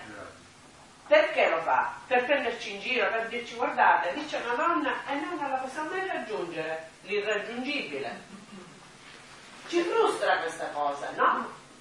No, scusa, ci frustra perché dice guarda, quella è Maria, io ho concepita senza peccato originale, tu sei una povera disgraziata, hai un sacco di peccati un momento fa, quindi non la puoi raggiungere mai, io te la metto lì per modello, ti faccio venire l'invidia. E questo è Dio. No, no, E allora io porto un paradosso per dire invece che se il Signore si degna di farci conoscere, lascia perdere il dono della divina volontà in questo momento, San Luigi Grignon di Montfort che ci dice che noi, vivendo e affidandoci a Maria, lei farà di noi ciò che Dio vuole per noi, in sostanza, cosa ci sta pre- pre- predicendo San Luigi? Questa cosa qua. Cioè ci sta dicendo, guarda un po', sorellina mia, che se tu fai la consacrazione secondo eh, questa cosa che il Signore mi ha ispirato e ti metti nel cuore di Maria e dai tutto a lei, corpo, anima, eh, pensieri, eh, azioni, cose, ci pensa lei a fare di te un'altra piccola figlia della divina Volontà. Comunque, Dovremmo vedere dei cambiamenti, confermando quello che dice lei. Dovremmo vedere in noi dei, dei cambiamenti. E se non, non siamo contenti di questi cambiamenti, nel senso non vediamo miglioramenti, a noi li a dobbiamo cosa- vedere, non in negli altri. noi, ma direi. E allora vuol dire che sta cosa però, eh, scusate, adesso però riportiamoci un poco dentro l'argomento, questo poi, vedete eh, eh, come avviene quando si scende da un piano, diciamo, di divina volontà a un eh, discorso che poi va a finire sempre anche nell'ambito dell'umano. Allora qua stiamo parlando di un altro pianeta, il pianeta che diceva Mariangela. Cioè pianeta è questo, noi eh, alla luce della divina volontà abbiamo penetrato, no? Io ho, ho, seguito da anni il trattato della vera devozione alla Madonna, però sono sincero, insomma, sempre mi ero posto delle domande. Una, quella che vi ho detto, ma com'è possibile che un punto d'ago che dava la Madonna davanti al trono dell'Altissimo era più grande del martirio di San Lorenzo e di tutti i martiri messi insieme? Punto interrogativo. E non si viene fuori dicendo è perfettissimo, perché perfettissimo è sempre nell'ambito dell'umano, rimane sempre incapsulato nell'umano. Poi c'era un altro punto ancora più forte, sempre del Trattato della Vera Devozione, dove San Luigi dice che i santi degli ultimi tempi supereranno i santi dei primi tempi come gli arbusti ai cedri del Libano. E io mi dicevo, scusate, ma come può venire un santo che supererà San Francesco d'Assisi? Non è possibile. Questo non è possibile. Dobbiamo guadagnare più anime perché sono 7 miliardi adesso, in vista della redenzione, forse il discorso no, no, il discorso è questo che ti dico io invece, non c'è dubbio. Il discorso è solo questo, cioè che Dio nella sua onniscienza ha una generazione perversa come la nostra, perché dove abbonda il peccato, sovrabbonderà la grazia, Dio farà conoscere il dono della divina volontà. E non si esce da qua, figlia mia. Tu mi puoi dire tutte le motivazioni che mi dici, ma restano nell'ambito dell'umano. Per superare la santità di San Francesco d'Assisi ci vuole solo un piccolo figlio della divina volontà. Se no è un sogno, è un'utopia. La redenzione, la, la divina volontà dell'inizio secolo, mentre Luigi è del Settecento, vabbè che l'ha messo in pratica il grande Giovanni Paolo II, abbiamo visto cosa ha, prodotto. Certo, no? certo, certo. Però ti ripeto, sì, ti ripeto però, se tu sei stato attento a dei passaggi, se tu sei stato attento a dei passaggi, io ti ho fatto un passaggio. Allora, tutto quello che ha fatto Giovanni Paolo II è enorme, grandissimo, cioè, però è tutto nell'ambito sempre umano. Cioè, umano che significa? Che il vertice della santità è sempre legata nello spazio e nel tempo. Non può uscire di là. L'umano non può uscire dallo spazio e dal tempo. Per uscire dallo spazio e dal tempo, la volontà umana si deve connettere con la divina. E la divina deve prendere l'umana, assorbirla in sé e rendere l'umano divino. Allora travadica l'atto umano. Questo si può fare a una sola condizione. Tu sei sposata come si chiama tuo marito? Il cuoco giù si chiama Gildo. Ti sei innamorato di Gildo senza conoscerlo? No. Bravissima, quindi se non lo conoscevi non potevi innamorarti. Allora questo dono non poteva entrare se prima non fosse stato conosciuto. Dio, nella sua onniscienza, ha stabilito che fosse conosciuto con la vita di Luisa Picarretta. Tutto ciò che non è rientrato in questa conoscenza è legato all'umano perché non era conosciuto. Senza conoscenza non si può vivere quello che si vuol vivere, bisogna conoscerlo. Con Luisa Dio ha fatto conoscere questo dono della divina volontà e ha dato la possibilità per chi conoscesse questo dono di far passare i suoi atti da umano a divino come erano stati creati all'origine. Perché? Eh, adesso vi faccio una domanda. Perché Gesù si è incarnato duemila anni fa e non 1600 anni fa o mille anni fa, no, non 3600 anni fa e mille anni fa, perché? Perché gli altri erano già maturi. Ecco, perché? Perché Dio aveva stabilito che la giustizia, questo è sempre così, e la misericordia si devono equiparare. Per equiparare la giustizia e la misericordia bisognava raggiungere un numero di preghiere, di sacrifici, di offerte. Quando questo punto è stato raggiunto, cioè con tutti i sacrifici dei patriarchi, dei profeti, di tutte le anime buone dell'Antico Testamento e poi con l'arrivo del capolavoro di Maria Santissima, dopo 15 anni di vita sua sulla terra, è stato raggiunto il numero di preghiere e con gli atti che lei faceva nella divina volontà, è stato raggiunto il numero che ha equiparato la giustizia alla misericordia e Dio si è fatto uomo. Quando Dio si è fatto uomo, si è incarnato, il più grande mistero della nostra fede, quando Dio si è incarnato, Gesù si è incarnato con questa chiarezza di fondo, cioè che lui veniva come intenzione, la prima intenzione, a riportare l'uomo così come era stato creato. Ma per fare questo, che era nell'intenzione prima, doveva prima fare un'altra cosa nell'esecuzione, doveva mettere i cerotti all'uomo che si era ferito coi peccati, cioè la redenzione, doveva redimerlo. Quando questa redenzione arrivava a un punto, a, a un punto preciso, e cioè con la nascita di Luisa Picarretta, Dio faceva riconoscere di nuovo, ripresentava di nuovo nell'umanità il dono della divina volontà. Per, a che cosa dobbiamo il dono della divina volontà? A tutto il sangue che ha buttato Gesù, a tutto il sangue dei patriarchi, a tutto il sangue di Maria Santissima, a tutto il sangue di San Francesco, Sant'Antonio, Padre Pio, San Giovanni della Croce, Santa Teresa d'Avila, tutti i martiri, tutte le anime, tutti i papà e famiglie che hanno sofferto, tutti i sacramenti, tutti i papà. Tutto questo ha fatto raggiungere il punto ad hoc perché noi, dove altri hanno lavorato, noi, poveri peccatori, andiamo a raccogliere il frutto di cui loro hanno buttato il sangue, noi ce lo godiamo adesso seduti qua in questo incontro. Noi siamo gli operai dell'ultima ora. Appunto. E riceviamo la stessa Paga. come gli operai della prima ora. Per assettare eh, appunto zero, no? la Chiesa fino ad oggi, prima delle conoscenze sulla divina volontà, ha conosciuto della divina volontà, perché questo fa parte della divina volontà, fino alla redenzione, ossia della santificazione della creatura per mezzo della grazia santificante. mm? Se capiamo questo, poi riusciamo a capire oltre. Allora, da dove viene la grazia?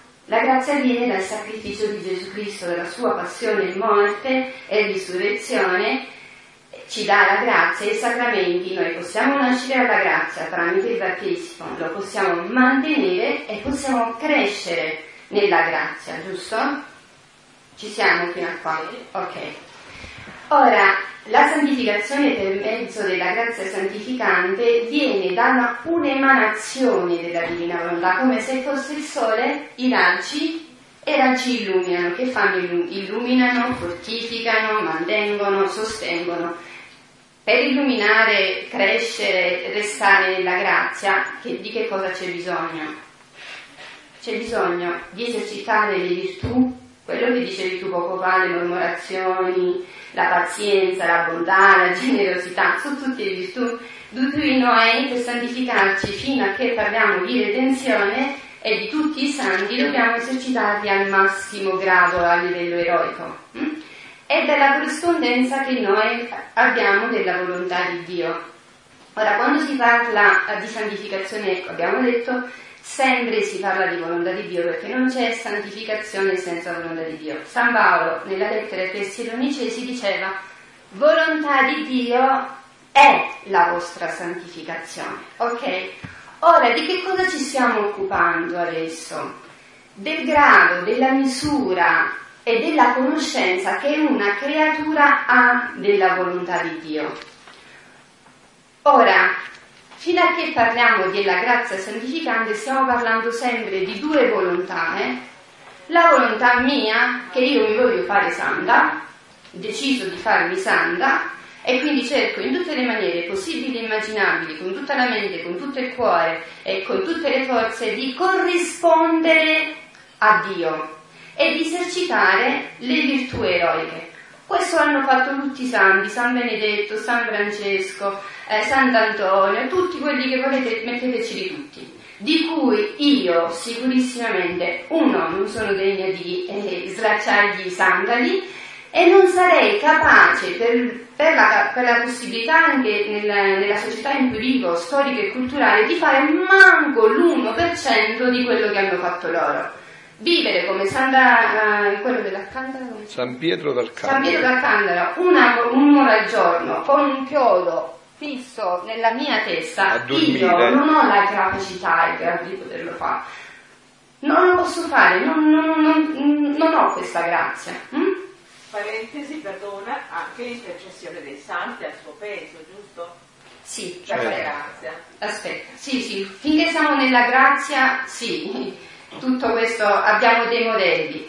Allora, qual è il livello che fino adesso la Chiesa ha conosciuto dei vari gradi della volontà di Dio? Perché Dio è estremamente semplice e chiaro, se noi abbiamo i punti chiari è più facile che noi riusciamo a incarnarci. Allora, il primo grado per fare la volontà di Dio è la rassegnazione.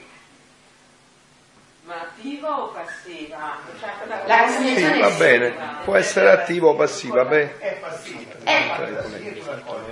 Allora, Signore, mi rassegno perché tu sei più forte di me. Poi c'è la conformazione. Signore, è avvenuta questa cosa, non la capisco, però siccome tu so che tu sei più sapiente di me, più santo di me, più buono di me, vedi più di me, io lo accolgo e mi conformo. C'è un, un grado un po' già più alto che è l'abbandono alla volontà di Dio. Signore, qualsiasi cosa avvenga nella mia vita, prima che avvenga io ti dico eccomi, si faccia la tua volontà, ok? Questo già siamo in un livello più alto di fare la volontà di Dio. C'è fino adesso il grado più alto in cui sono raggi- hanno- l'hanno raggiunto soltanto alcuni mistici che è eh, la trasformazione nella volontà di Dio, l'unificazione, l'uniformità nella volontà di Dio siamo un po' di più, la conformazione è un po' prima. Lu- eh, mi unifico totalmente e completamente alla volontà di Dio, tanto che mi trasformo in questo e aspetto però alla visione beatifica. Vedete, San- non- qua non apriamo la parentesi che è lunghissimo, andate a leggere di San Giovanni della Croce per approfondire di questo, Santa Teresa d'Avila e loro vi eh, dicono in maniera schematica e sintetica tutti questi passaggi. mm? Ma fino adesso qua sempre ci sono due volontà. La mia, quella del santo, che in tutte le maniere possibili e immaginabili vuole uniformarsi, conformarsi, rassegnarsi, mettete quello che volete voi alla volontà di Dio, è la volontà di Dio. Però sono due. mm? Due.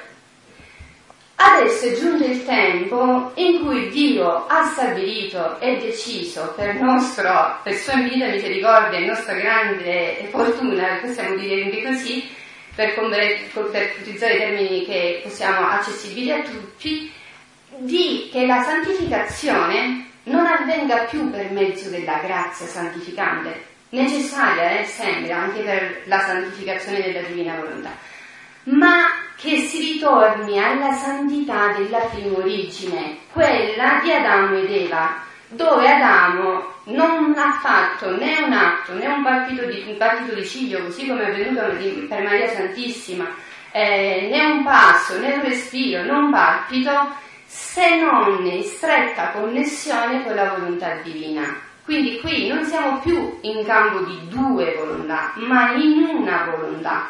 C'è una sola volontà che regna, domina eh, in ogni mio atto, che è quella divina. Vuol dire invocarla spesso, cioè vuol dire dire il meccanismo sta nel fatto di dire al Signore vieni a regnare, vieni a regnare. Bisogna Sì, dopo lo vedremo più concretamente che cosa vuol dire questo. Sì, praticamente poi vedremo come si realizza questo. Perché noi sappiamo che gli atti umani sono atti umani limitati nel tempo e nello spazio e, e- e possono modificarsi. eh. Allora, eh, adesso diciamo, poi scenderemo nella pratica, adesso io- noi siamo in quel punto che ti dicevo prima, tu ti sei innamorato di tuo marito perché lo hai conosciuto, adesso noi vogliamo farti conoscere, farvi conoscere noi- come realmente sta il progetto di Dio che ha rivelato a Luisa Piccarretta. Poi come concret- concretamente si realizzerà, ne parleremo in questi giorni anche attraverso dei video, vedremo come questo si realizza. Adesso quello che ci sta a cuore, ci preme, è cercare di farvi appropriare di che cosa Dio ha rivelato a Luisa Picarretta, che eh, come diceva il Signore, mi sono dimenticato il nome, che come diceva Giuseppe mi sembra di... invece no, è semplicissimo. Solo che bisogna avere un attimo la pazienza di liberarsi dai preconcetti e di tutto quello che c'è stato per cercare di capire Gesù che cosa ha detto a questa mistica, che cosa ha rivelato a questa mistica, che è tanto vecchio e tanto nuovo. Tanto da rendere poi chi si introdurrà nella divina volontà uno scriba alla scuola di Gesù che tira fuori da dentro di sé cose vecchie e cose nuove, per usare tutto il linguaggio biblico del Vangelo, che tira fuori di sé cose vecchie e cose nuove. Di questo stiamo parlando. Adesso la madre sta facendo dei passaggi per delucidare ancora più profondamente tutto quello che ci stiamo dicendo. Quindi eh, Adamo innocente, no? non aveva una volontà che dava leggi, comandi e ispirazioni, così come avviene nel regime della grazia, ma aveva la vita della Santissima Trinità come sua volontà. Ok? Ci siamo?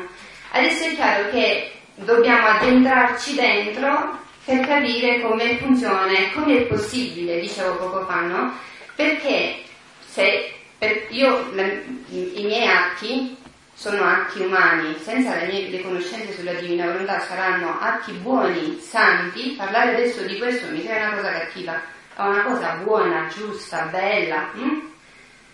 Ma se io la faccio cercando di corrispondere alla volontà di Dio esternamente, così come è avvenuto fino adesso, i miei atti sono atti umani, le mie parole sono parole umane che al massimo, se voi siete disposti, predisposti, andranno bene solo a voi. Perché voi li state sentendo, voi li state accogliendo, a secondo O a quanti poi con questi mezzi vi sentiranno. Ah, mm? e, e saranno quindi limitati adesso nel tempo e nello spazio, che già se io vi dico che cosa abbiamo detto dall'inizio, magari la maggior parte delle parole sono state, cadono nel vuoto. Ma se io, avendo la conoscenza senza la quale questo non è possibile e non si può verificare, se io adesso ti dico Salom Maria, Maria, Maria Taibotu, Maria Namer, Barak Tuhel tu che cosa hai capito? Eh, hai capito soltanto questo. Però che cosa ho detto non l'hai capito. Certo, che cosa? Hai capito che era aramaico? non hai capito? Quindi è intraducibile. Quindi adesso io per tradurre questo devo avere una conoscenza che è la lingua aramaica. Ora, perché questo mi atto adesso, questo dire mentalmente, vieni divina continuare a parlare in me, sia atto divino entra nell'eternità, è onnipotente ed è onniveggente, devo avere un mezzo, la conoscenza. È questo che noi in questi giorni vi vogliamo fornire. La conoscenza perché noi possiamo vivere della stessa identica santità in cui è vissuto Adamo innocente, finché non ha commesso peccato. Maria Santissima è l'umanità santissima di Gesù. Vedi, dopo uh, magari ci facciamo una pausa.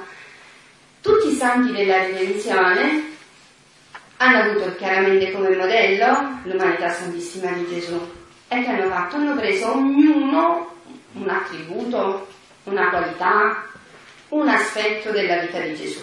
Esempio, San Francesco ha visto la povertà e ha portato nel suo ordine massimo livello come carisma fondante una vita povera. San Domenico la predicazione, San Benedetto la preghiera, metteteci tutti i santi che volete, Santa Faustina la misericordia, mettete tutti i santi, hanno preso un aspetto, un aspetto, per cui uno ha preso l'occhio, uno ha preso questo dito, l'altro ha preso il mignolino del piede, l'altro ha preso il ginocchio, l'altro ha preso il cuore, ognuno ha preso una qualità.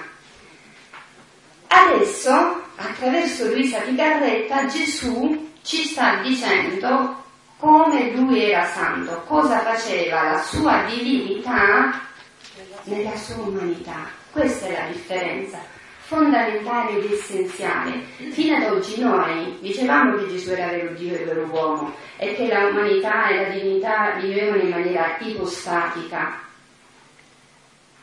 Ma che faceva questa divinità dentro l'umanità di Gesù? Come viveva? E com'è che era divino quello che Gesù faceva? Perché finché lo posso apprendere per fede, dico è una cosa che appartiene a Gesù. Punto. Chiusa parentesi, non mi interessa. Tranne per la mia fede, basta. Adesso per la prima volta invece so che cosa faceva la divinità di Gesù, che cosa mi interessa e come io posso partecipare di quella stessa identica vita che Gesù ha fatto. Però questo forse dobbiamo fare una piccola pausa, se vi siete stancati. No, no. Allora, adesso vi volevo leggere un passo per quello che stava dicendo proprio la madre, no? così alterniamo anche un po' con gli scritti. Lo prendo già da un certo punto. Luisa sta interagendo con Gesù e dice, e io, dice Luisa, mio amato Gesù, non è una cosa nuova e singolare ciò che tu dici, che chi vive nella tua volontà tu fai vita reale in essa, non è piuttosto quella vita mistica che tu fai nei cuori che posseggono la tua grazia, per suffragare proprio terminologicamente quello che ha detto la madre, è Gesù. No, no, non è vita mistica come quelli che posseggono la mia grazia, ma non vivono coi loro atti immedesimati nel mio volere. Essi non hanno materia sufficiente per formarmi gli accidenti e imprigionarmi. Sarebbe come se mancasse l'ostia al sacerdote e volesse pronunziare le parole della consacrazione. Le potrebbe dire, io adesso potrei dire le parole della consacrazione, ma le direbbe nel vuoto. La mia vita sacramentale non avrebbe certo esistenza. Così mi trovo nei cuori che mentre possono possedere la mia grazia, ma non vivono del tutto del mio volere. Sto in loro per grazia, ma non realmente. E io, amor mio, come può essere che tu possa vivere realmente nell'anima che vive nel tuo volere? Cioè, vi ho detto, Maria, tu hai letto i libri, poi li devi leggere però per entrare in questa dinamica, eh, perché sennò questa è solo una boa, è solo uno stuzzicarti l'appetito, qua c'è tutto. E Gesù, figlia mia, non vivo forse nell'ostia sacramentale vivo e vero in animo, corpo, sangue e divinità? E perché vivo nell'ostia in anima, corpo, sangue e divinità? Perché non c'è una volontà che si opponga alla mia? Se io trovassi nell'ostia una volontà che si opponesse alla mia, io non farei in essa né vita reale né vita perenne. Ed, è anche questa la causa per cui gli accidenti sacramentali si consumano quando le creature mi ricevono, perché non trovo una volontà umana unita con me, in modo che vuol perdere la sua per fare acquisto della mia. Ma trovo una volontà che vuole agire, vuole fare da sé e io faccio la mia, la mia visitina e parto. Invece per chi vive nella mia volontà, il mio volere e il suo sono uno solo.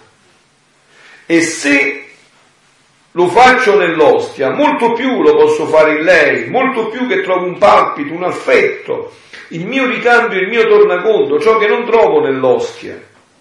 All'anima che vive nella mia volontà le è necessaria la mia vita reale in lei, reale, eh, guardate bene, reale in lei. Questo non è stato rivelato prima che a Luisa.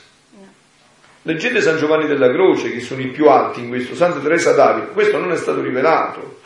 E la redenzione è un processo di formazione verso la cioè, Appunto, verso questo, e questo è, perciò questo è, è, è, punto, è il frutto, vedi, l'Antico Testamento è la radice, il nuovo, nuovo, Testamento è il tronco, i rami, i fiori, adesso è arrivato il frutto. Il frutto è questo. Altrimenti come potrebbe vivere nel mio volere? Ah, tu non puoi capirla che la santità del mio volere è una santità del tutto differente dalle altre santità. E vi ho detto anche in che cosa consiste. In altro passo dice, non parlo di unione, ma di incarnazione. Sì, certo, è perché non si è tratta... unione, ma è incarnazione. E si tratta di una vita Cioè, reale. È Gesù incarnato come incarnò. in- È una vita reale, è una vita reale. Che e Eh, noi dobbiamo Vo- nutrire. appunto, volevo dire però, è una santità del tutto differente dalle altre santità. Cioè, dove sta la differenza delle altre santità da questa? Scusate, comunque se io pecco, questa, questa unione non c'è È certo, Ah, beh, chiaro. è certo. È chiaro. Col peccato non c'è neanche la grazia. Già siamo Perciò si chiama peccato e se è grave diventa peccato mortale. Quindi addirittura trancia il collegamento con la grazia. Il peccato taglia tutto questo. Però dicevo, questa santità è differente dalle altre santità. Io vi ho detto già prima perché una cosa è l'opera, un'altra cosa è la vita. Gesù fino a Luisa ha rivelato le opere e le opere non hanno bisogno di continuo alimento, di continuo... invece questa è una vita, questa è una vita, cioè quindi vuol dire che questa è la radice di tutta, è una vita, ha bisogno continuamente di alimento, quindi dice del tutto differente dalle... e tolte le croci che non mancheranno, le mortificazioni che non mancheranno, gli atti necessari della vita, che fatti nella mia volontà l'abbelliscono di più, non è altro che la vita dei beati in cielo, che siccome vivono nel mio volere, in virtù di essi ciascuno mi ha il loro come se fossi per uno solo, vivo e vero, non misticamente, ma realmente abitante in loro, non in maniera mistica, ma reale abitante in loro. E siccome non si potrebbe dire vita di cielo se non mi avessero il loro come vita propria, e se mancasse anche una piccola particella della mia vita in loro, non sarebbe né completa né perfetta la loro felicità. Così, per chi vive nel mio volere, non sarebbe né piena né perfetta la mia volontà in lei, perché mancherebbe la mia vita reale che emette questa volontà. È vero che sono tutti prodigi del mio amore, anzi il prodigio dei prodigi, che finora il mio volere ha ritenuto in sé e che ora vuole uscirlo fuori per giungere allo scopo primiero della creazione dell'uomo. Ecco il, cu- il cuore. Vi ho detto già, però, sotto questo soggiace un pensiero, no? un, un punto che oggi, nella crisi anche secolarizzata che viviamo, è tremendo. Dio è creatore, cioè creatore vuol dire che crea dal nulla, no? Crea dal nulla. Dio non ha bisogno di far diventare l'uomo dall'uomo facendolo passare dalla scimmia, no? Io credo alla Bibbia, ha preso un po' di fango, ci ha litato dentro e ha fatto il capolavoro. Dio è creatore ex nihil, dal niente. Quindi Dio può fare quello che vuole, quando vuole, come vuole, dove vuole e per le strade che vuole. Questo è il mio Dio. Eh, questo è il mio Dio. Cioè un Dio che può fare quello che vuole. Quindi lui sta dicendo qua, proprio questo Gesù, sta dicendo che finora il mio volere ha ritenuto in sé e che ora, ora vuole farlo uscire fuori per giungere allo scopo primiero della creazione. Perciò la mia prima vita reale la voglio formare in te, sta parlando Luisa, la prima, fatta l'originale, è facilissimo fare le fotocopie, la metti nella macchinetta e vengono fuori le fotocopie. L'originale è stata fatta, appunto, l'originale è stato fatto e io nel sentire ciò ho detto, Ai amore mio Gesù, eppure mi sento così male per tutti questi contratti e tu lo, lo contrasti e tu lo sai. È vero che ciò mi serve per più abbandonarmi nelle tue braccia e chiedere da te ciò che le creature non mi danno. Ma con tutto ciò sento un alito di turbazione che turba la pace dell'anima mia. E tu dici che vuoi formare vita reale in me?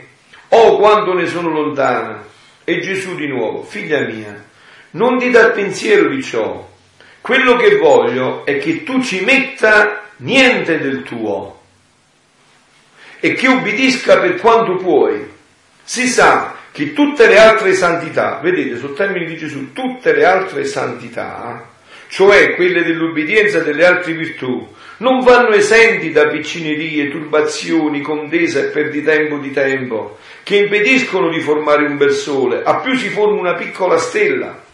La sola santità del mio volere è quella che va esente da queste miserie. Ma è facile capire questo, no? Perché va esente da tutte queste miserie?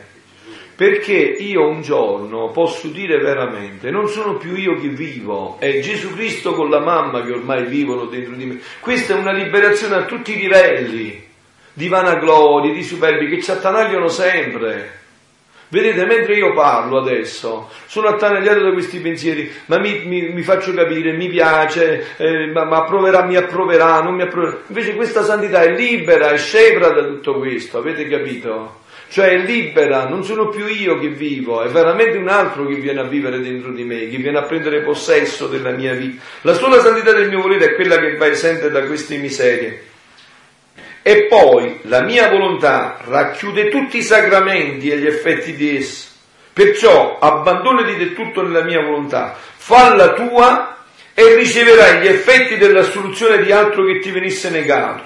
Quindi ti raccomando, non perdere tempo, che col perdere il tempo viene a inceppare la mia vita reale che sto formando in te. Bene. Potete fare una pausa? Capito? Sì. Sì. Sì. sì. no, no, no, per voi, per noi possiamo continuare, io continuo. Semplicemente questo, che sì. tanto per farmi sentire meglio, che intanto di un dono così grande, cioè divino, grande e divino, quindi non ci sono altri aggettivi che possiamo, con cui possiamo chiamarlo, non definirlo, chiamarlo. Io sono solo grato a Dio poi che capisco che è il coronamento di tutto, quindi vuole metterci nel circolo dell'amore alla Sanissima Trinità. Poi che mi invita, la strada è indispensabile perché ancora non è vita proprio, non è come il pesciolino che tu dicevi certo. poco fa nel, nell'acquario o nel mare, certo. che mi devo esercitare, come? Per certo. non fare sciupio, mi dice sempre lui, che devo solo leggere, rileggere, rileggere, rileggere, rileggere, rileggere, rileggere, pregarlo, pregarlo, pregarlo, pregarlo e poi invocare fino a quanto poi, come nel, nel, nel paradiso che tu poco fa hai ricordato, eh, eh, regime. Ma è qua, verrà sulla terra, come oh, ho detto, non solo là. È il regime. Non mi, non mi preoccupo più a invocare che o devo parlare, viene a parlare di me. No, perché ormai è vita propria, è il regime, come era me prima del peccato originale come era Maria Santissima, la fuori classe come la chiami eh, tanto è vero San, Santo quello che io ho finito cioè, no, to, no, no, no, quello che dici no, no, quello che dici è nel titolo anche che noi abbiamo dato dono del divino volere. cioè verrà dato noi ci applicheremo cercheremo di creare le condizioni ma non potremo fare niente deve essere dato come dono. Certo. dono vuol dire perché vedete nella vita cristiana tutta è grazia grazia gratis data Papa Francesco lo sta insegnando in tutti i modi questo percorso. Se noi siamo qua stamattina, non è perché siamo più bravi dei nostri fratelli, cioè quando ce ne stanno fuori che sono più santi di noi, è dono, grazia gratis data di quello che stiamo parlando, è dono, grazia gratis data. Ma io volevo addentrarmi un po' avanti. Negli scritti Gesù arriva nel volume 36 ha dei concetti altissimi sulla divina volontà e sul desiderio che l'uomo ritorni all'unione originale, a quell'unione con Dio che avevano Adamo ed Eva prima del peccato originale. Questo è il cuore di questa rivelazione. Eh? E quest'unione deve realizzarsi qua, sulla terra. Infatti, andiamo un attimo al titolo di questi scritti. Il titolo è stato dato, come tutto vi ho detto, da Gesù. Il titolo è questo, il regno del fiat, se preferite, il regno della divina volontà in mezzo alle creature. Quindi è già chiaro il primo passaggio. Il regno del fiat in mezzo alle creature deve venire qua, questo regno si deve realizzare qua. Poi in mezzo c'è una parolina così piccola ma così importante, libro di cielo. Cioè libro di cielo vuol dire che non c'è la terra, per esempio, l'epistolario di Padre Pio, una cosa meravigliosa, l'avete letto, voi leggete qua, passi meraviglioso, è il libro di terra. Il diario di Santa Faustina Kowalska, meraviglioso, eh, addirittura si va in paradiso con una coroncina, è il libro di terra, cioè è sempre libro di terra perché ha dovuto servirsi un, di un, anche se fosse un piccolo ciuffetto, ma ha dovuto servirsi di terra. Questo è il libro di cielo, cioè qua la terra non c'entra, è il libro di cielo, è un libro di cielo. Poi il, sotto, il passaggio sottotitolo, il richiamo della creatura all'ordine, al posto e nello scopo in cui fu creata da Dio. Calma, il richiamo, non il chiamo, richiamo. Quindi chiamo un'altra volta, ti richiamo a quella che era la tua origine. Il richiamo della creatura a che cosa? Al posto allo scopo, all'ordine, nel posto e nello scopo in cui fu creato da Dio. Io vi ho detto prima, Catechismo di San Pio V poneva una domanda, perché sono nato? E la risposta era, sono nato per conoscere, servire, amare Dio di qua e poi andarmi a realizzare nella piena felicità di là. Questo è un approfondimento di rivelazione di questo. Cioè, qual è lo scopo per cui sono nato? Il posto e lo scopo, e il richiamo della creatura all'ordine, al posto e allo scopo per cui fu creato da Dio. Questo è il cuore di questa rivelazione, il richiamo della creatura all'ordine, al posto e nello scopo per cui fu creato da Dio. Quindi siamo nel cuore di questa liberazione, che eh, questo può avvenire questo che vi sto dicendo può avvenire solo attraverso l'umanità santissima di nostro Signore Gesù Cristo. Fuori da Gesù Cristo non c'è altra strada. Però chi fa incontrarlo pienamente è la, la Vergine Santa, l'affidamento a lei, dice Monfort. Come? Cioè, chi fa, cioè la strada perfetta per arrivare per, all'unione con Gesù Cristo, dice Monfort, è, sono le certo, certo, certo, certo, certo, sicuramente. Però dico, il cuore di tutto è l'umanità santissima di Gesù. Quindi questo può avvenire solo attraverso l'umanità santissima di nostro Signore Gesù Cristo. Tutto è stato fatto in vista di Lui e per mezzo di Lui e nulla esiste che non è stato fatto per mezzo di Lui e in vista di Lui. Gesù Cristo è il centro di tutto il creato. Quindi perciò anche quando uno dice io credo in Dio, non è cristiano ancora. Io credo al Dio di Gesù Cristo al Dio di Gesù Cristo, non a Dio, non un Dio vago, al Dio di Gesù Cristo, cioè al Dio che si è fatto creatura, che si è fatto uomo. Quindi questo è il cuore di tutto, all'umanità santissima di Gesù Cristo, il cui centro, e qua sta il passaggio, ma il centro de, della vita di Gesù Cristo qual era? La divina volontà. Scusate, Gesù era l'uomo più santo che ci sia mai stato, tanto che nel Vangelo dice un'espressione che solo Gesù può dire. Dice ai giudei sfidando, chi di voi mi può accusare di peccato? Cioè Gesù sta dicendo, io non ho mai peccato, chi di voi mi può accusare di questo? Ma questa umanità santissima, la più santissima che sia mai potuta esistere, poteva mai riparare tutti gli atti di tutti gli uomini di tutti i tempi? No, perché era umanità. E allora come ha potuto fare questo? Perché il centro della sua umanità era la divina volontà. Quindi anche lui, tutti gli atti umani, doveva trasbordarli nel divino. E se voi andate a leggere bene, Papa Benedetto, tutti questi passaggi che io vi ho detto ci sono. Dice Papa Benedetto in un passaggio della Deus Caritas Est al numero 17-25 dicembre 2005, dice la storia d'amore tra lì e l'uomo, lo leggo un attimo dall'inizio che è più, è più, importante. Questo però è un processo che rimane continuamente in cammino, dice Papa Benedetto. L'amore non è mai concluso e, com- e completato, si trasforma nel corso della vita, matura e proprio per questo rimane fedele a se stesso idem velle atte idem nolle, cioè volere la stessa cosa e rifiutare la stessa cosa, è quando gli antichi hanno riconosciuto come autentico contenuto dell'amore. Il diventare l'uno simile all'altro che conduce alla comunanza del volere e del pensare. La storia di amore tra Dio e l'uomo consiste appunto nel fatto che questa comunione di volontà cresce in comunione di pensiero e di sentimento e così il nostro volere e la volontà di Dio coincidono sempre di più.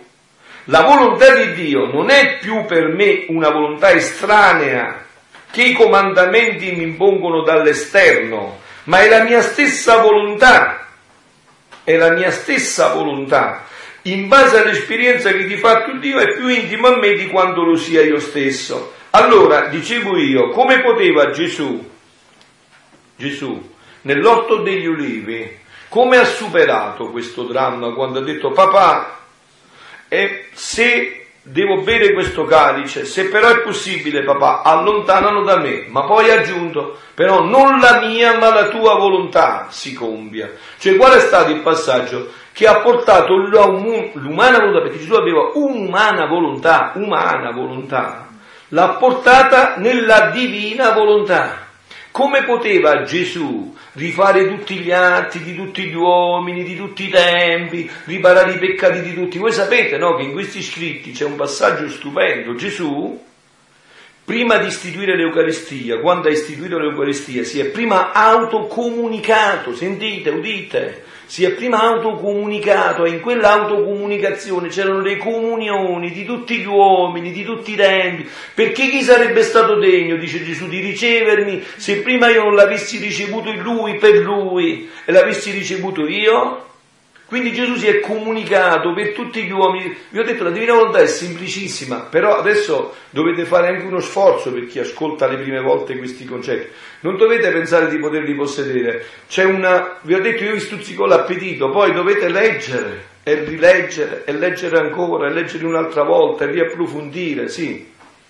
Io voglio testimoniare il fatto che da quando siamo arrivati domenica pomeriggio, domenica sera abbiamo iniziato con la preghiera e poi ieri pomeriggio, ieri mattina, queste cose che tu e voi state dicendo Gesù ce le ha fatte dire prima anche a noi, nel senso che le stesse Eh certo, cose, perché certo, il linguaggio è, è certo, ma non può essere differente.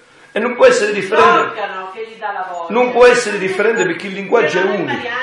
Eh no, certo, ma il linguaggio è unico perché è a testa qua. Che ci sta dicendo queste cose, attenzione perché siamo responsabili dopo. Appunto perché Perché io se dico, non li vogliamo ascoltare queste cose, ci dobbiamo andare adesso. E certo, il, passaggio fondamentale sta qua. Questo può avvenire solo attraverso l'umanità santissima di nostro Signore Gesù Cristo, il cui centro di vita era la divina volontà. Infatti, perciò io ho sempre in un punto fondamentale una fissazione in questi incontri, che vorrei sempre, anche per voi, questo che andate a parlare poi della divina volontà e fate dei cenacoli, che sempre lo sappiate re- re- raffrontare con la Sacra Scrittura e col Magistero della Chiesa. È importantissimo questo passaggio. Infatti, sentite, il numero 521 del Catechismo della Chiesa Cattolica così recita. Tutto ciò che Cristo ha vissuto, egli fa sì che noi possiamo viverlo in Lui ed Egli lo viva in noi. Con l'incarnazione il Figlio di Dio si è unito in un certo modo a ogni uomo. Quindi quello che lui ha vissuto fa sì che lo venga a vivere in noi e che noi lo viviamo in lui. Questa è la rivelazione della divina volontà esplicitata da Luisa Picarretto, cioè che l'uomo ritorni a vivere così come viveva. Allora vi ho detto però il centro di tutto questo è l'umanità santissima di Gesù. La vita nella divina volontà è fondata sull'umanità santissima di Gesù Cristo. Per esempio, qua colgo l'occasione, poi parlerà la madre di questo in modo speciale, delle ore della passione, no? l'orologio della passione. Io spero che voi vi industriate a formare orologi della passione, a trovare persone che si coinvolgono in questo orologio della passione, perché vedete anche qua le ore della passione non sono una preghiera qualsiasi. Un giorno Luisa chiede a Gesù, Gesù, perché Luisa era intelligentissima, non aveva studiato ma era intelligentissima, gli dice a Gesù, Gesù, ma qua tutti hanno le preghiere indulgenziali, chi ha tanta indulgenza se dice questo, ha... ma tu che cosa dai? A me che sto buttando il sangue, lei le faceva tutte e 24 ogni giorno, eh? quindi dice che fa? Per queste ore della passione. E Gesù gli dice ogni parola unanima. Ogni parola unanima. E anche a quelli che li faranno nella mia volontà perché lui dice e eh, questo lo dai a me. E agli altri che verranno dopo a quelli che gli faranno, se li faranno nella mia volontà, anche a loro ogni parola un'anima e un bacio, come a te. Ogni parola un'anima e un bacio. Ma perché? Perché bisogna entrare in questa conoscenza, cioè qua siamo nell'ordine divino. Il divino non è qualcosa di enormemente superiore all'umano, no, è qualcosa di infinitamente superiore all'umano, perché fino a che è enorme siamo nelle norme, ma qua siamo nell'infinito, cioè col divino si trasborda tutto questo e si approda nell'infinito. Questo è il passaggio fondamentale di questa rivelazione. Ma andiamo un passo avanti, no? Io vi ho detto che la vita della divina volontà è fondata sull'umanità santissima di Gesù Cristo. Se siete stanchi però io mi fermo, eh? Sì, prego. Come fa la gente? Mariangelo prima, a rapida successione, Sì.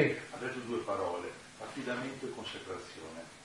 Mischiandole, cosa significa? Qual è la differenza? Allora, io diciamo come termine preferisco... eh, No, lei, lo sei tu Mariangelo, lei sta dietro, non si chiama. Ah, scusatemi. Eh, alza la voce dolce, non ti sento. No, ha detto che ehm, avevi usato il termine affidamento e consacrazione, allora lui vuole sapere la differenza tra affidamento e La consacrazione. consacrazione davanti all'altare. Eh, cose Sì, però diciamo, io quando si tratta della, della Madonna preferisco la consacrazione più che l'affidamento, perché diciamo l'affidamento è un termine un poco più diluito della consacrazione. È una, cerimonia religiosa, una cerimonia. Certo, sì, però diciamo che è un termine un poco più diluito l'affidamento, la consacrazione è un termine più eh, incisivo, è un termine in cui coinvolgi tutto l'essere dentro, no? Quando qualcosa si consacra, si strappa dal profano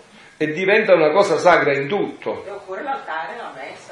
Cioè, no, beh, non è che occorre sempre l'altare e la messa per la Le consacrazione. dove si fanno? No, Per appartenere al sacro, ovviamente occorre. Io certo, no, eh, sì, dopo le racconterò, Sì. viene da lontano. Volevo chiedere questo, quando è venuto padre Robert della Divina Volontà, nella cappellina qui ad Ozio ha fatto la consacrazione alla Divina Volontà. Quindi chi partecipava nella cappellina e ha fatto questa consacrazione è già consacrato alla Divina Volontà? Sì, però sempre soggiace quello che abbiamo detto, no? Cioè c'è bisogno della conoscenza.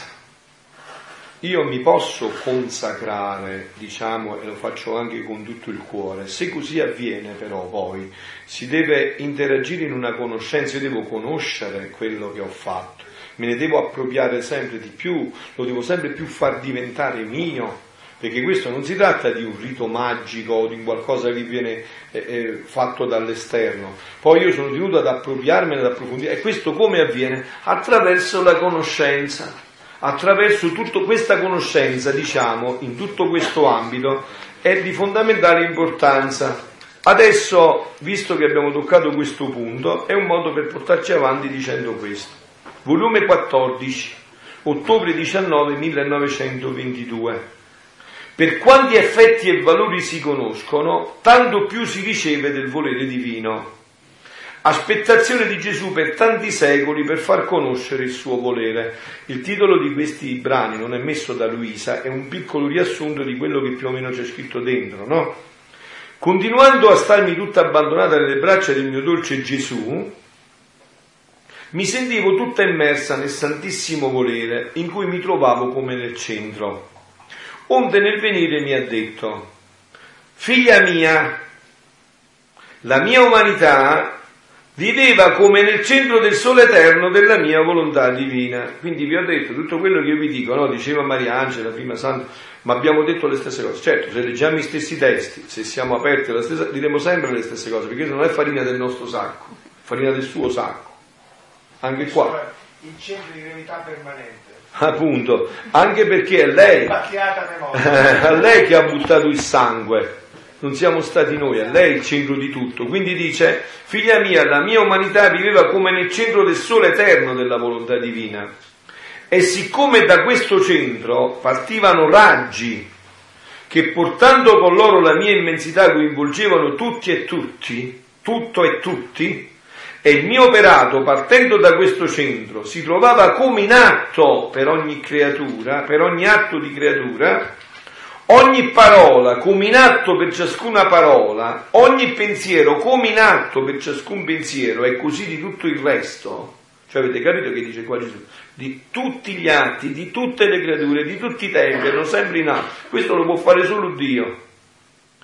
E come scendeva, come un atto solo risaliva di nuovo nel suo centro, portando con sé tutti gli atti umani per rifarli, per riordinarli a secondo che voleva mio padre, sicché solo perché la mia umanità viveva nel centro del volere eterno, potetti abbracciare tutti con un atto solo, solo per questo, se no non poteva farlo l'umanità santissima di Gesù, per quanto santissima, non poteva farlo. E questo non si può capire se non viene rivelato e conosciuto. Cioè io ho studiato teologia, ma queste cose non le avevo neanche mai immaginate. Non le contemplo la teologia. Vedete, diciamo, molte volte, no? per esempio, parliamo della rivelazione pubblica, la rivelazione. Che significa rivelazione? Vuol dire che a un certo punto dove non arriva la ragione, deve arrivare qualcuno che te lo rivela. Vi faccio un esempio. Nella Bibbia c'è l'esistenza di Dio. L'esistenza di Dio non c'era bisogno della Sacra Scrittura. Che Dio esiste, c'è un Dio, questo una ragione che funziona rettamente che non è inficiato perché è scemo o perché è inficiato nei peccati, vedendo tutto questo creato, vedendo tutto ciò che lo circonda, non può non arrivare all'esistenza di Dio, no? Da noi si faceva un gioco, ma penso che anche da voi. A te chi l'ha fatto mamma, mamma chi ha fatto nonna, nonno chi l'ha fatto bisogno. Ma ci deve essere qualcuno che ha fatto e non è stato fatto. Questo era il Deus ex machina di Aristotele. Cioè, pure una ragione arriva sicuramente all'esistenza di Dio. Ma per esempio che Dio è Trinità, è tre in uno e uno in tre, nessuna ragione ci poteva arrivare, perché non esiste in natura tutto questo. Questo ti doveva essere rivelato. Eh? È facile, eh? è elementare, ti doveva essere rivelato. Che per esempio esistono gli angeli, nessuna intelligenza ci poteva arrivare, perché tu non hai mai visto gli angeli passeggiare all'Ozio o in Sicilia o a, a Brescia. Te lo dovevano rivelare. Ecco la rivelazione, cioè ha rivelato questo. Tu potevi arrivare con l'intelligenza all'esistenza di Dio. Ecco uno dei motivi che a me mi ha aperto la mente, perché io raccontavo ieri sera, no? Mi hanno chiesto come ho conosciuto la divina volontà quando io ho avuto nelle mani i libretti di, gnocchi, ma poi quando mi sono stati dati questi libri della Divina Volontà, che erano dei libri bianchi che mi erano stati regalati, io ho delle grandi difficoltà in parrocchia perché non venivano a messa, insomma lontani da Dio, no? Quindi ero tutto, eh, come dire, angustiato per cercare di avvicinare la parrocchia a Dio, no? E un giorno ho aperto questi testi per cercare una risposta e ho visto che c'era scritto, stavo nel mio solito stato, ho detto questa è scema, è un'altra mistica esaltata che stava nel suo solito stato, qua c'è la parrocchia che non viene ammessa e questa stava nel suo solito stato.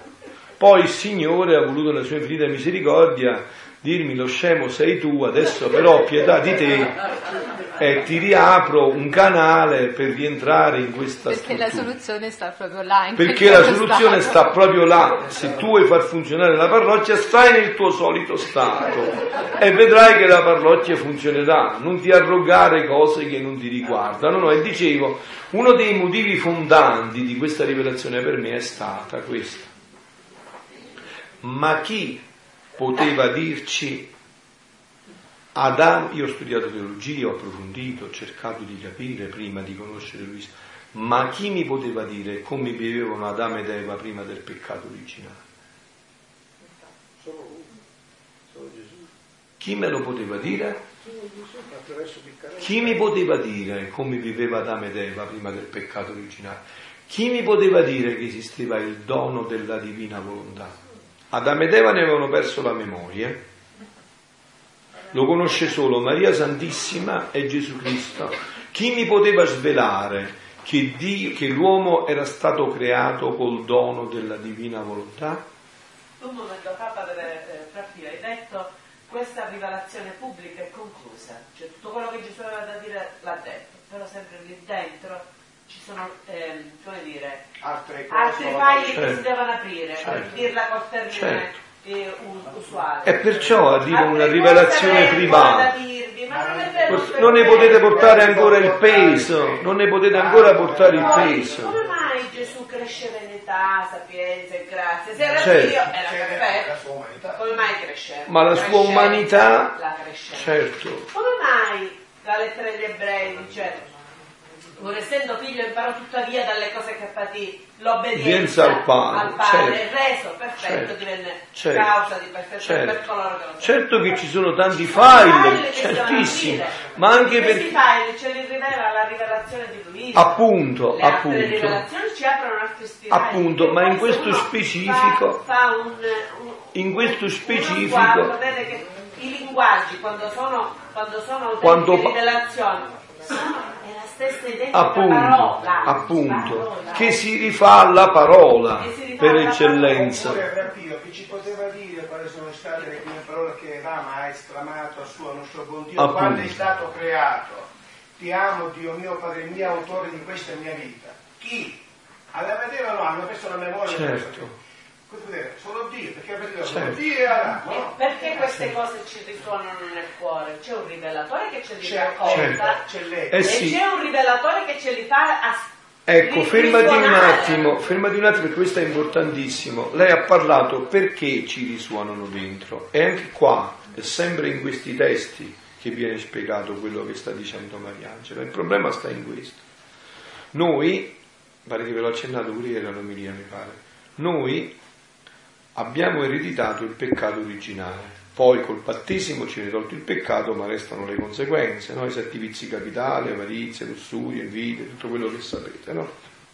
Però noi non abbiamo ereditato solo il male. Vi ho detto che prima che Adamo ed Eva peccassero, questo non si sa quanto tempo sono stati, ma sicuramente c'è stato un lungo arco di tempo in cui loro hanno vissuto di divina volontà, cioè come viveva la Madonna. Questi atti che sono rimasti depositati per sempre, perché uno può uscire dalla divina volontà, ma gli atti che ha fatto la divina volontà non usciranno mai, perché quelli sono divini, e se ne appropria il serbatoio divino di tutto questo, questi atti che Adamo ed Eva hanno fatto sono passati nell'umanità nostra anche come il peccato originale. Ecco perché se noi facciamo un'opera di purificazione, perché vedete, noi adesso siamo entrati nella divina volontà, ma questo non esclude il cammino di purificazione, i primi dieci volumi rimangono fondamentali per ogni anima. Cioè non è che chi vuole vivere la divina volontà non deve più digiunare a pane e acqua, o perché non deve più fare penitenza, o non deve più confessarsi, assolutamente, anzi lo deve fare molto di più, e molto meglio, e molto più profondamente, perché più luce gli è stato dato. No? Se io pulisco questa stanza con le tapparelle abbassate, dico ma come l'ho fatta pulita, ma è splendida, è meravigliosa. Poi alzo una tapparella, filtra una- una- un, bel, un bel raggio di sole splendente e mi fa vedere che là ho lasciato una ragnatela, là ho lasciato un peluche, là ho lasciato l'altra cosa. Se apro tutte le tapparelle, oh che vedo, dico caro mio, non l'avevo proprio pulita la mia stanza.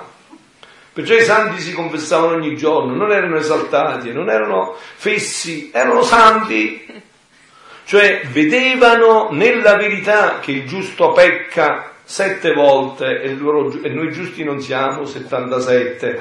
Quindi non è che questo esclude tutto il cammino, perciò vi ho detto è sempre un cammino fatto, anzi ancora di più nella profondità e nella serietà, no? Ma dicevo, questa rivelazione della divina volontà, perché diventa, noi stavamo dicendo un concetto, mi avete detto? Il, il narratore che ci narra le cose ci rivela e il rivelatore interiore Ecco. che ce li fa risuonare. Perché noi questi atti ci sono stati passati dentro il nostro sangue, nel DNA, come ci è passato il peccato originale. Quando uno inizia a togliere l'immondizia, tutto quello che ha messo sopra tutto questo, inizia a sentire che il rivelatore interno, quell'atto, quella realtà che c'è dentro di sé, si rispecchia con quello esterno che è dentro di sé. Guardate, questo passaggio lo fa molto bene Papa Benedetto da applicare proprio a quello che diceva Mariangela. Sentite, ma che cosa significa, mi chiedevi, volontà di Dio?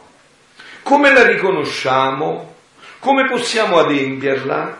Le sacre scritture partono dal presupposto, le sacre scritture partono dal presupposto che l'uomo nel suo intimo sappia della volontà di Dio. Esiste, che esiste una comunione di sapere con Dio profondamente iscritta in noi, che chiamiamo coscienza. Sentite dove è scritto questo? Perché vi ho detto sempre tutto contenuto, come diceva Maria Angela Sacra Scrittura, poi si aprono dei file, se tu, anzi con la divina volontà, si aprono migliaia di file a ogni parola se tu ti introduci. Io ho guidato una giovane che adesso guida un gruppo di preghiera della divina volontà a Roma, no? Me la trovi un poco per piacere, mentre io vedo qua, Romani 2,15. Ehm, eh, che guida un gruppo di preghiera a Roma, no? quando l'ho conosciuta, lei era un, lontano dalla Chiesa e aveva cercato anche la verità in Oriente, da tante parti, no? Poi io l'ho guidata alla consacrazione al cuore immacolato di Maria. Lei si è consacrata e subito dopo ha conosciuto, è stata lei poi che mi ha risvegliato dentro la divina volontà, ha conosciuto la divina volontà Conosciuta la divina volontà, iniziando a leggere gli scritti, si alzava al mattino alle 5 assolutamente per leggere questi scritti perché ha trovato la perla preziosa, come dice il Vangelo, ha venduto tutto, tutto per questa perla preziosa, è iniziato a penetrare tutta la Sacra Scrittura. Ha detto io quando leggevo la Bibbia prima non capivo una parola, non mi interessava niente. Vedi, Maria mi raccontava, ma è anche interessante l'esperienza che mi ha detto Maria, sua personale. Maria, la posso dire? Maria no, faceva parte del rinnovamento dello spirito ed era diciamo anche tra i responsabili, insomma viveva un'esperienza forte, seria, profonda nel rinnovamento dello spirito e poi però sentiva dentro l'esigenza, ma io cerco qualcosa di più, io cerco qualcosa di più, ma che cosa si può avere di più di quello che sto vivendo? Insomma, sto vivendo tutto questo e ha conosciuto la, il giorno del suo compleanno stesso, mentre credeva Cristo, gli hanno fatto una preghiera sul, come fanno io non conosco molto questo movimento, lo conosco così marginalmente, no? però so più o meno, insomma, fa tanto bene la Chiesa, ringraziamo Dio per questi movimenti, perché il rinnovamento è, stato, è un movimento che sta facendo tanto bene alla Chiesa. Anche se io vi ho detto in verità, vi ripeto, perché devo essere sincero fino in fondo, io dico che tutti i movimenti devono rientrare nella divina volontà. Eh, questo siatene certi, siatene sicuri. Rinnovamento, neot- tutti quelli che volete sono dei eh, propedeutici ad entrare in questa dinamica, non c'è via d'uscita qua. Io devo essere sincero fino in fondo, insomma, no, non ho dubbio. Cioè tutto deve ritornare qua. Eh, ma non è, cioè chi crede in questo crede che così era l'origine, non è, è facile. Se questa era l'origine tutto deve ritornare all'origine, non c'è via d'uscita, no? Certo, non c'è via d'uscita. Cioè Gesù dice ai figli della divina volontà, voi sarete i piedi dei missionari, i miracoli dei, dei traumaturghi, eh, cioè appunto, cioè, e, e tutto deve ritornare nel dono della divina volontà. Maria il giorno del suo uh, compleanno ha avuto una preghiera. Maria, riscrivi un poco quella immagine, perché io non me la ricordo bene. Allora, ho chiesto una preghiera alle sorelle che facevano parte di un gruppo di intercessione e ho detto pregate, fate una preghiera per me come dono per il mio compleanno e loro l'hanno fatta e una di queste sorelle ha avuto un'immagine e me l'ha detta dopo la preghiera, mi ha visto una strada lunghissima cosparsa di tantissima luce e in mezzo a questa luce, a questa strada c'era un grandissimo pacco d'ono. Anche io scherzando ma quando lo aprirò vi dirò cosa c'è, no? E il giorno dopo proprio il giorno del mio compleanno e mi è stato dato il libricino ai tre appelli, quello ah. di Gesù, di Maria e di Luisa. Io l'ho divorato e lì ho visto che finalmente il Signore mi aveva dato quello che io cercavo da tantissimi anni. Grazie.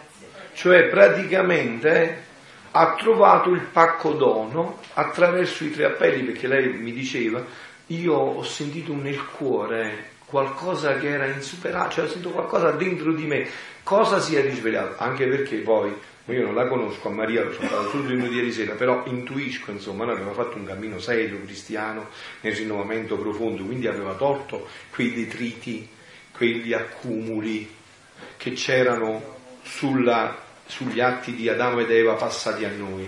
Quindi appena dall'esterno è venuta la luce, ha ritrovato quello che è interno. Vedete, c'è una dinamica molto molto importante. Poi ve lo leggo come lo dice Papa Benedetto, ma prima voglio dire questo passaggio. C'è una dinamica molto importante di Dio. Allora, Dio è papà, è amore infinito, questo è Dio. Noi non lo percepiamo appunto perché dopo della divina volontà, con l'umana volontà, scattano, ma Dio è amore infinito. Allora Dio che cosa fa? con ognuno di noi. Papà di una tenerezza unica, Papa Francesco ce l'ha dato proprio per questo, no? Per farci sempre più gustare questa paternità di Dio, questo amore infinito di Dio. No? Dio che cosa fa? Inizia a suscitare un desiderio nel cuore, no? un desiderio nel cuore. Quando vede che questo desiderio è vero, che tu preghi, che tu lo amplifichi sempre di più, al momento massimo, giusto, fa scoccare la scintilla esterna, ti fa trovare la condizione esterna per realizzare il desiderio interno. Non so se mi sono spiegato, disse il tovagliolo, mi pare che... Cioè bisogna fa, fa, fa scoccare, fa scoccare la condizione esterna quando è arrivato all'apice il desiderio interno. No? Così adesso sta preparando lui cioè vi sta facendo scoccare il desiderio esterno per farlo, interno per farlo poi coincidere con una realtà in, esterna. Infatti sentite che cosa dice Papa Benedetto, poi però ci fermiamo perché abbiamo l'ora media a mezzogiorno e poi a che ora abbiamo il pranzo? Pare che voi siete vincolati con l'orario, è vero? 12 e mezzo. Allora dopo diciamo subito l'ora media quando solo vi leggo questo. Eh? Abbiamo tirato un po' di più, ma fa bene, non preoccupate. Eh? È cibo che non stanca. Allora, la Sacra Scrittura partono dal presupposto che l'uomo nel suo intimo sappia della volontà di Dio, che esiste una comunione di sapere profondamente iscritta in noi che chiamiamo coscienza. Essi dimostrano che quanto la legge esige è iscritta nei loro cuori, come risulta dalla testimonianza della loro coscienza. È iscritta Avete capito? È iscritta già dentro nei nostri cuori.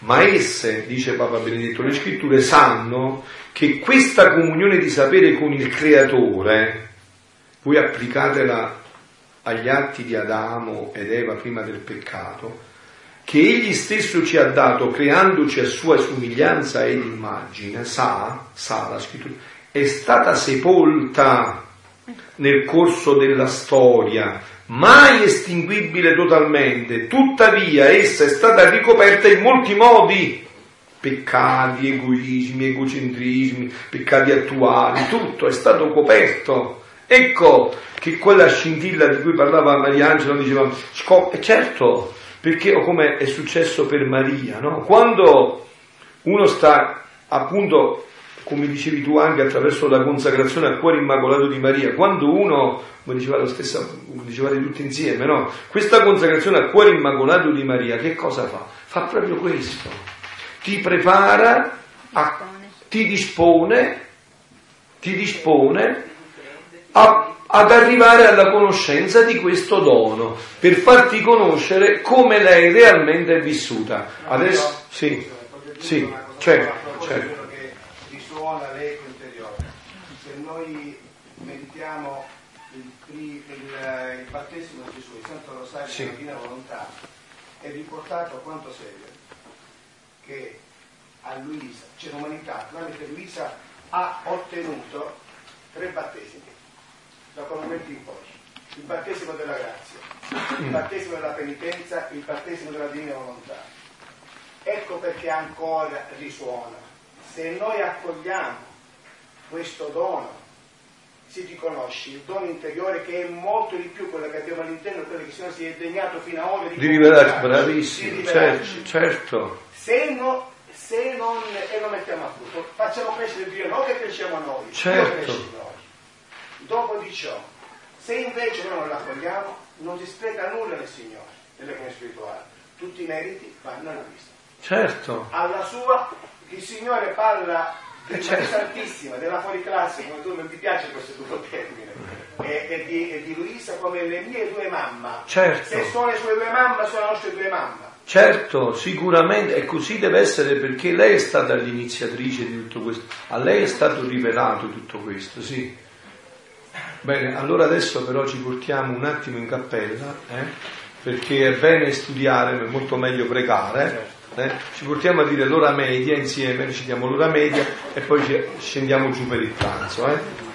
Facciamo l'Angelus e l'ora media.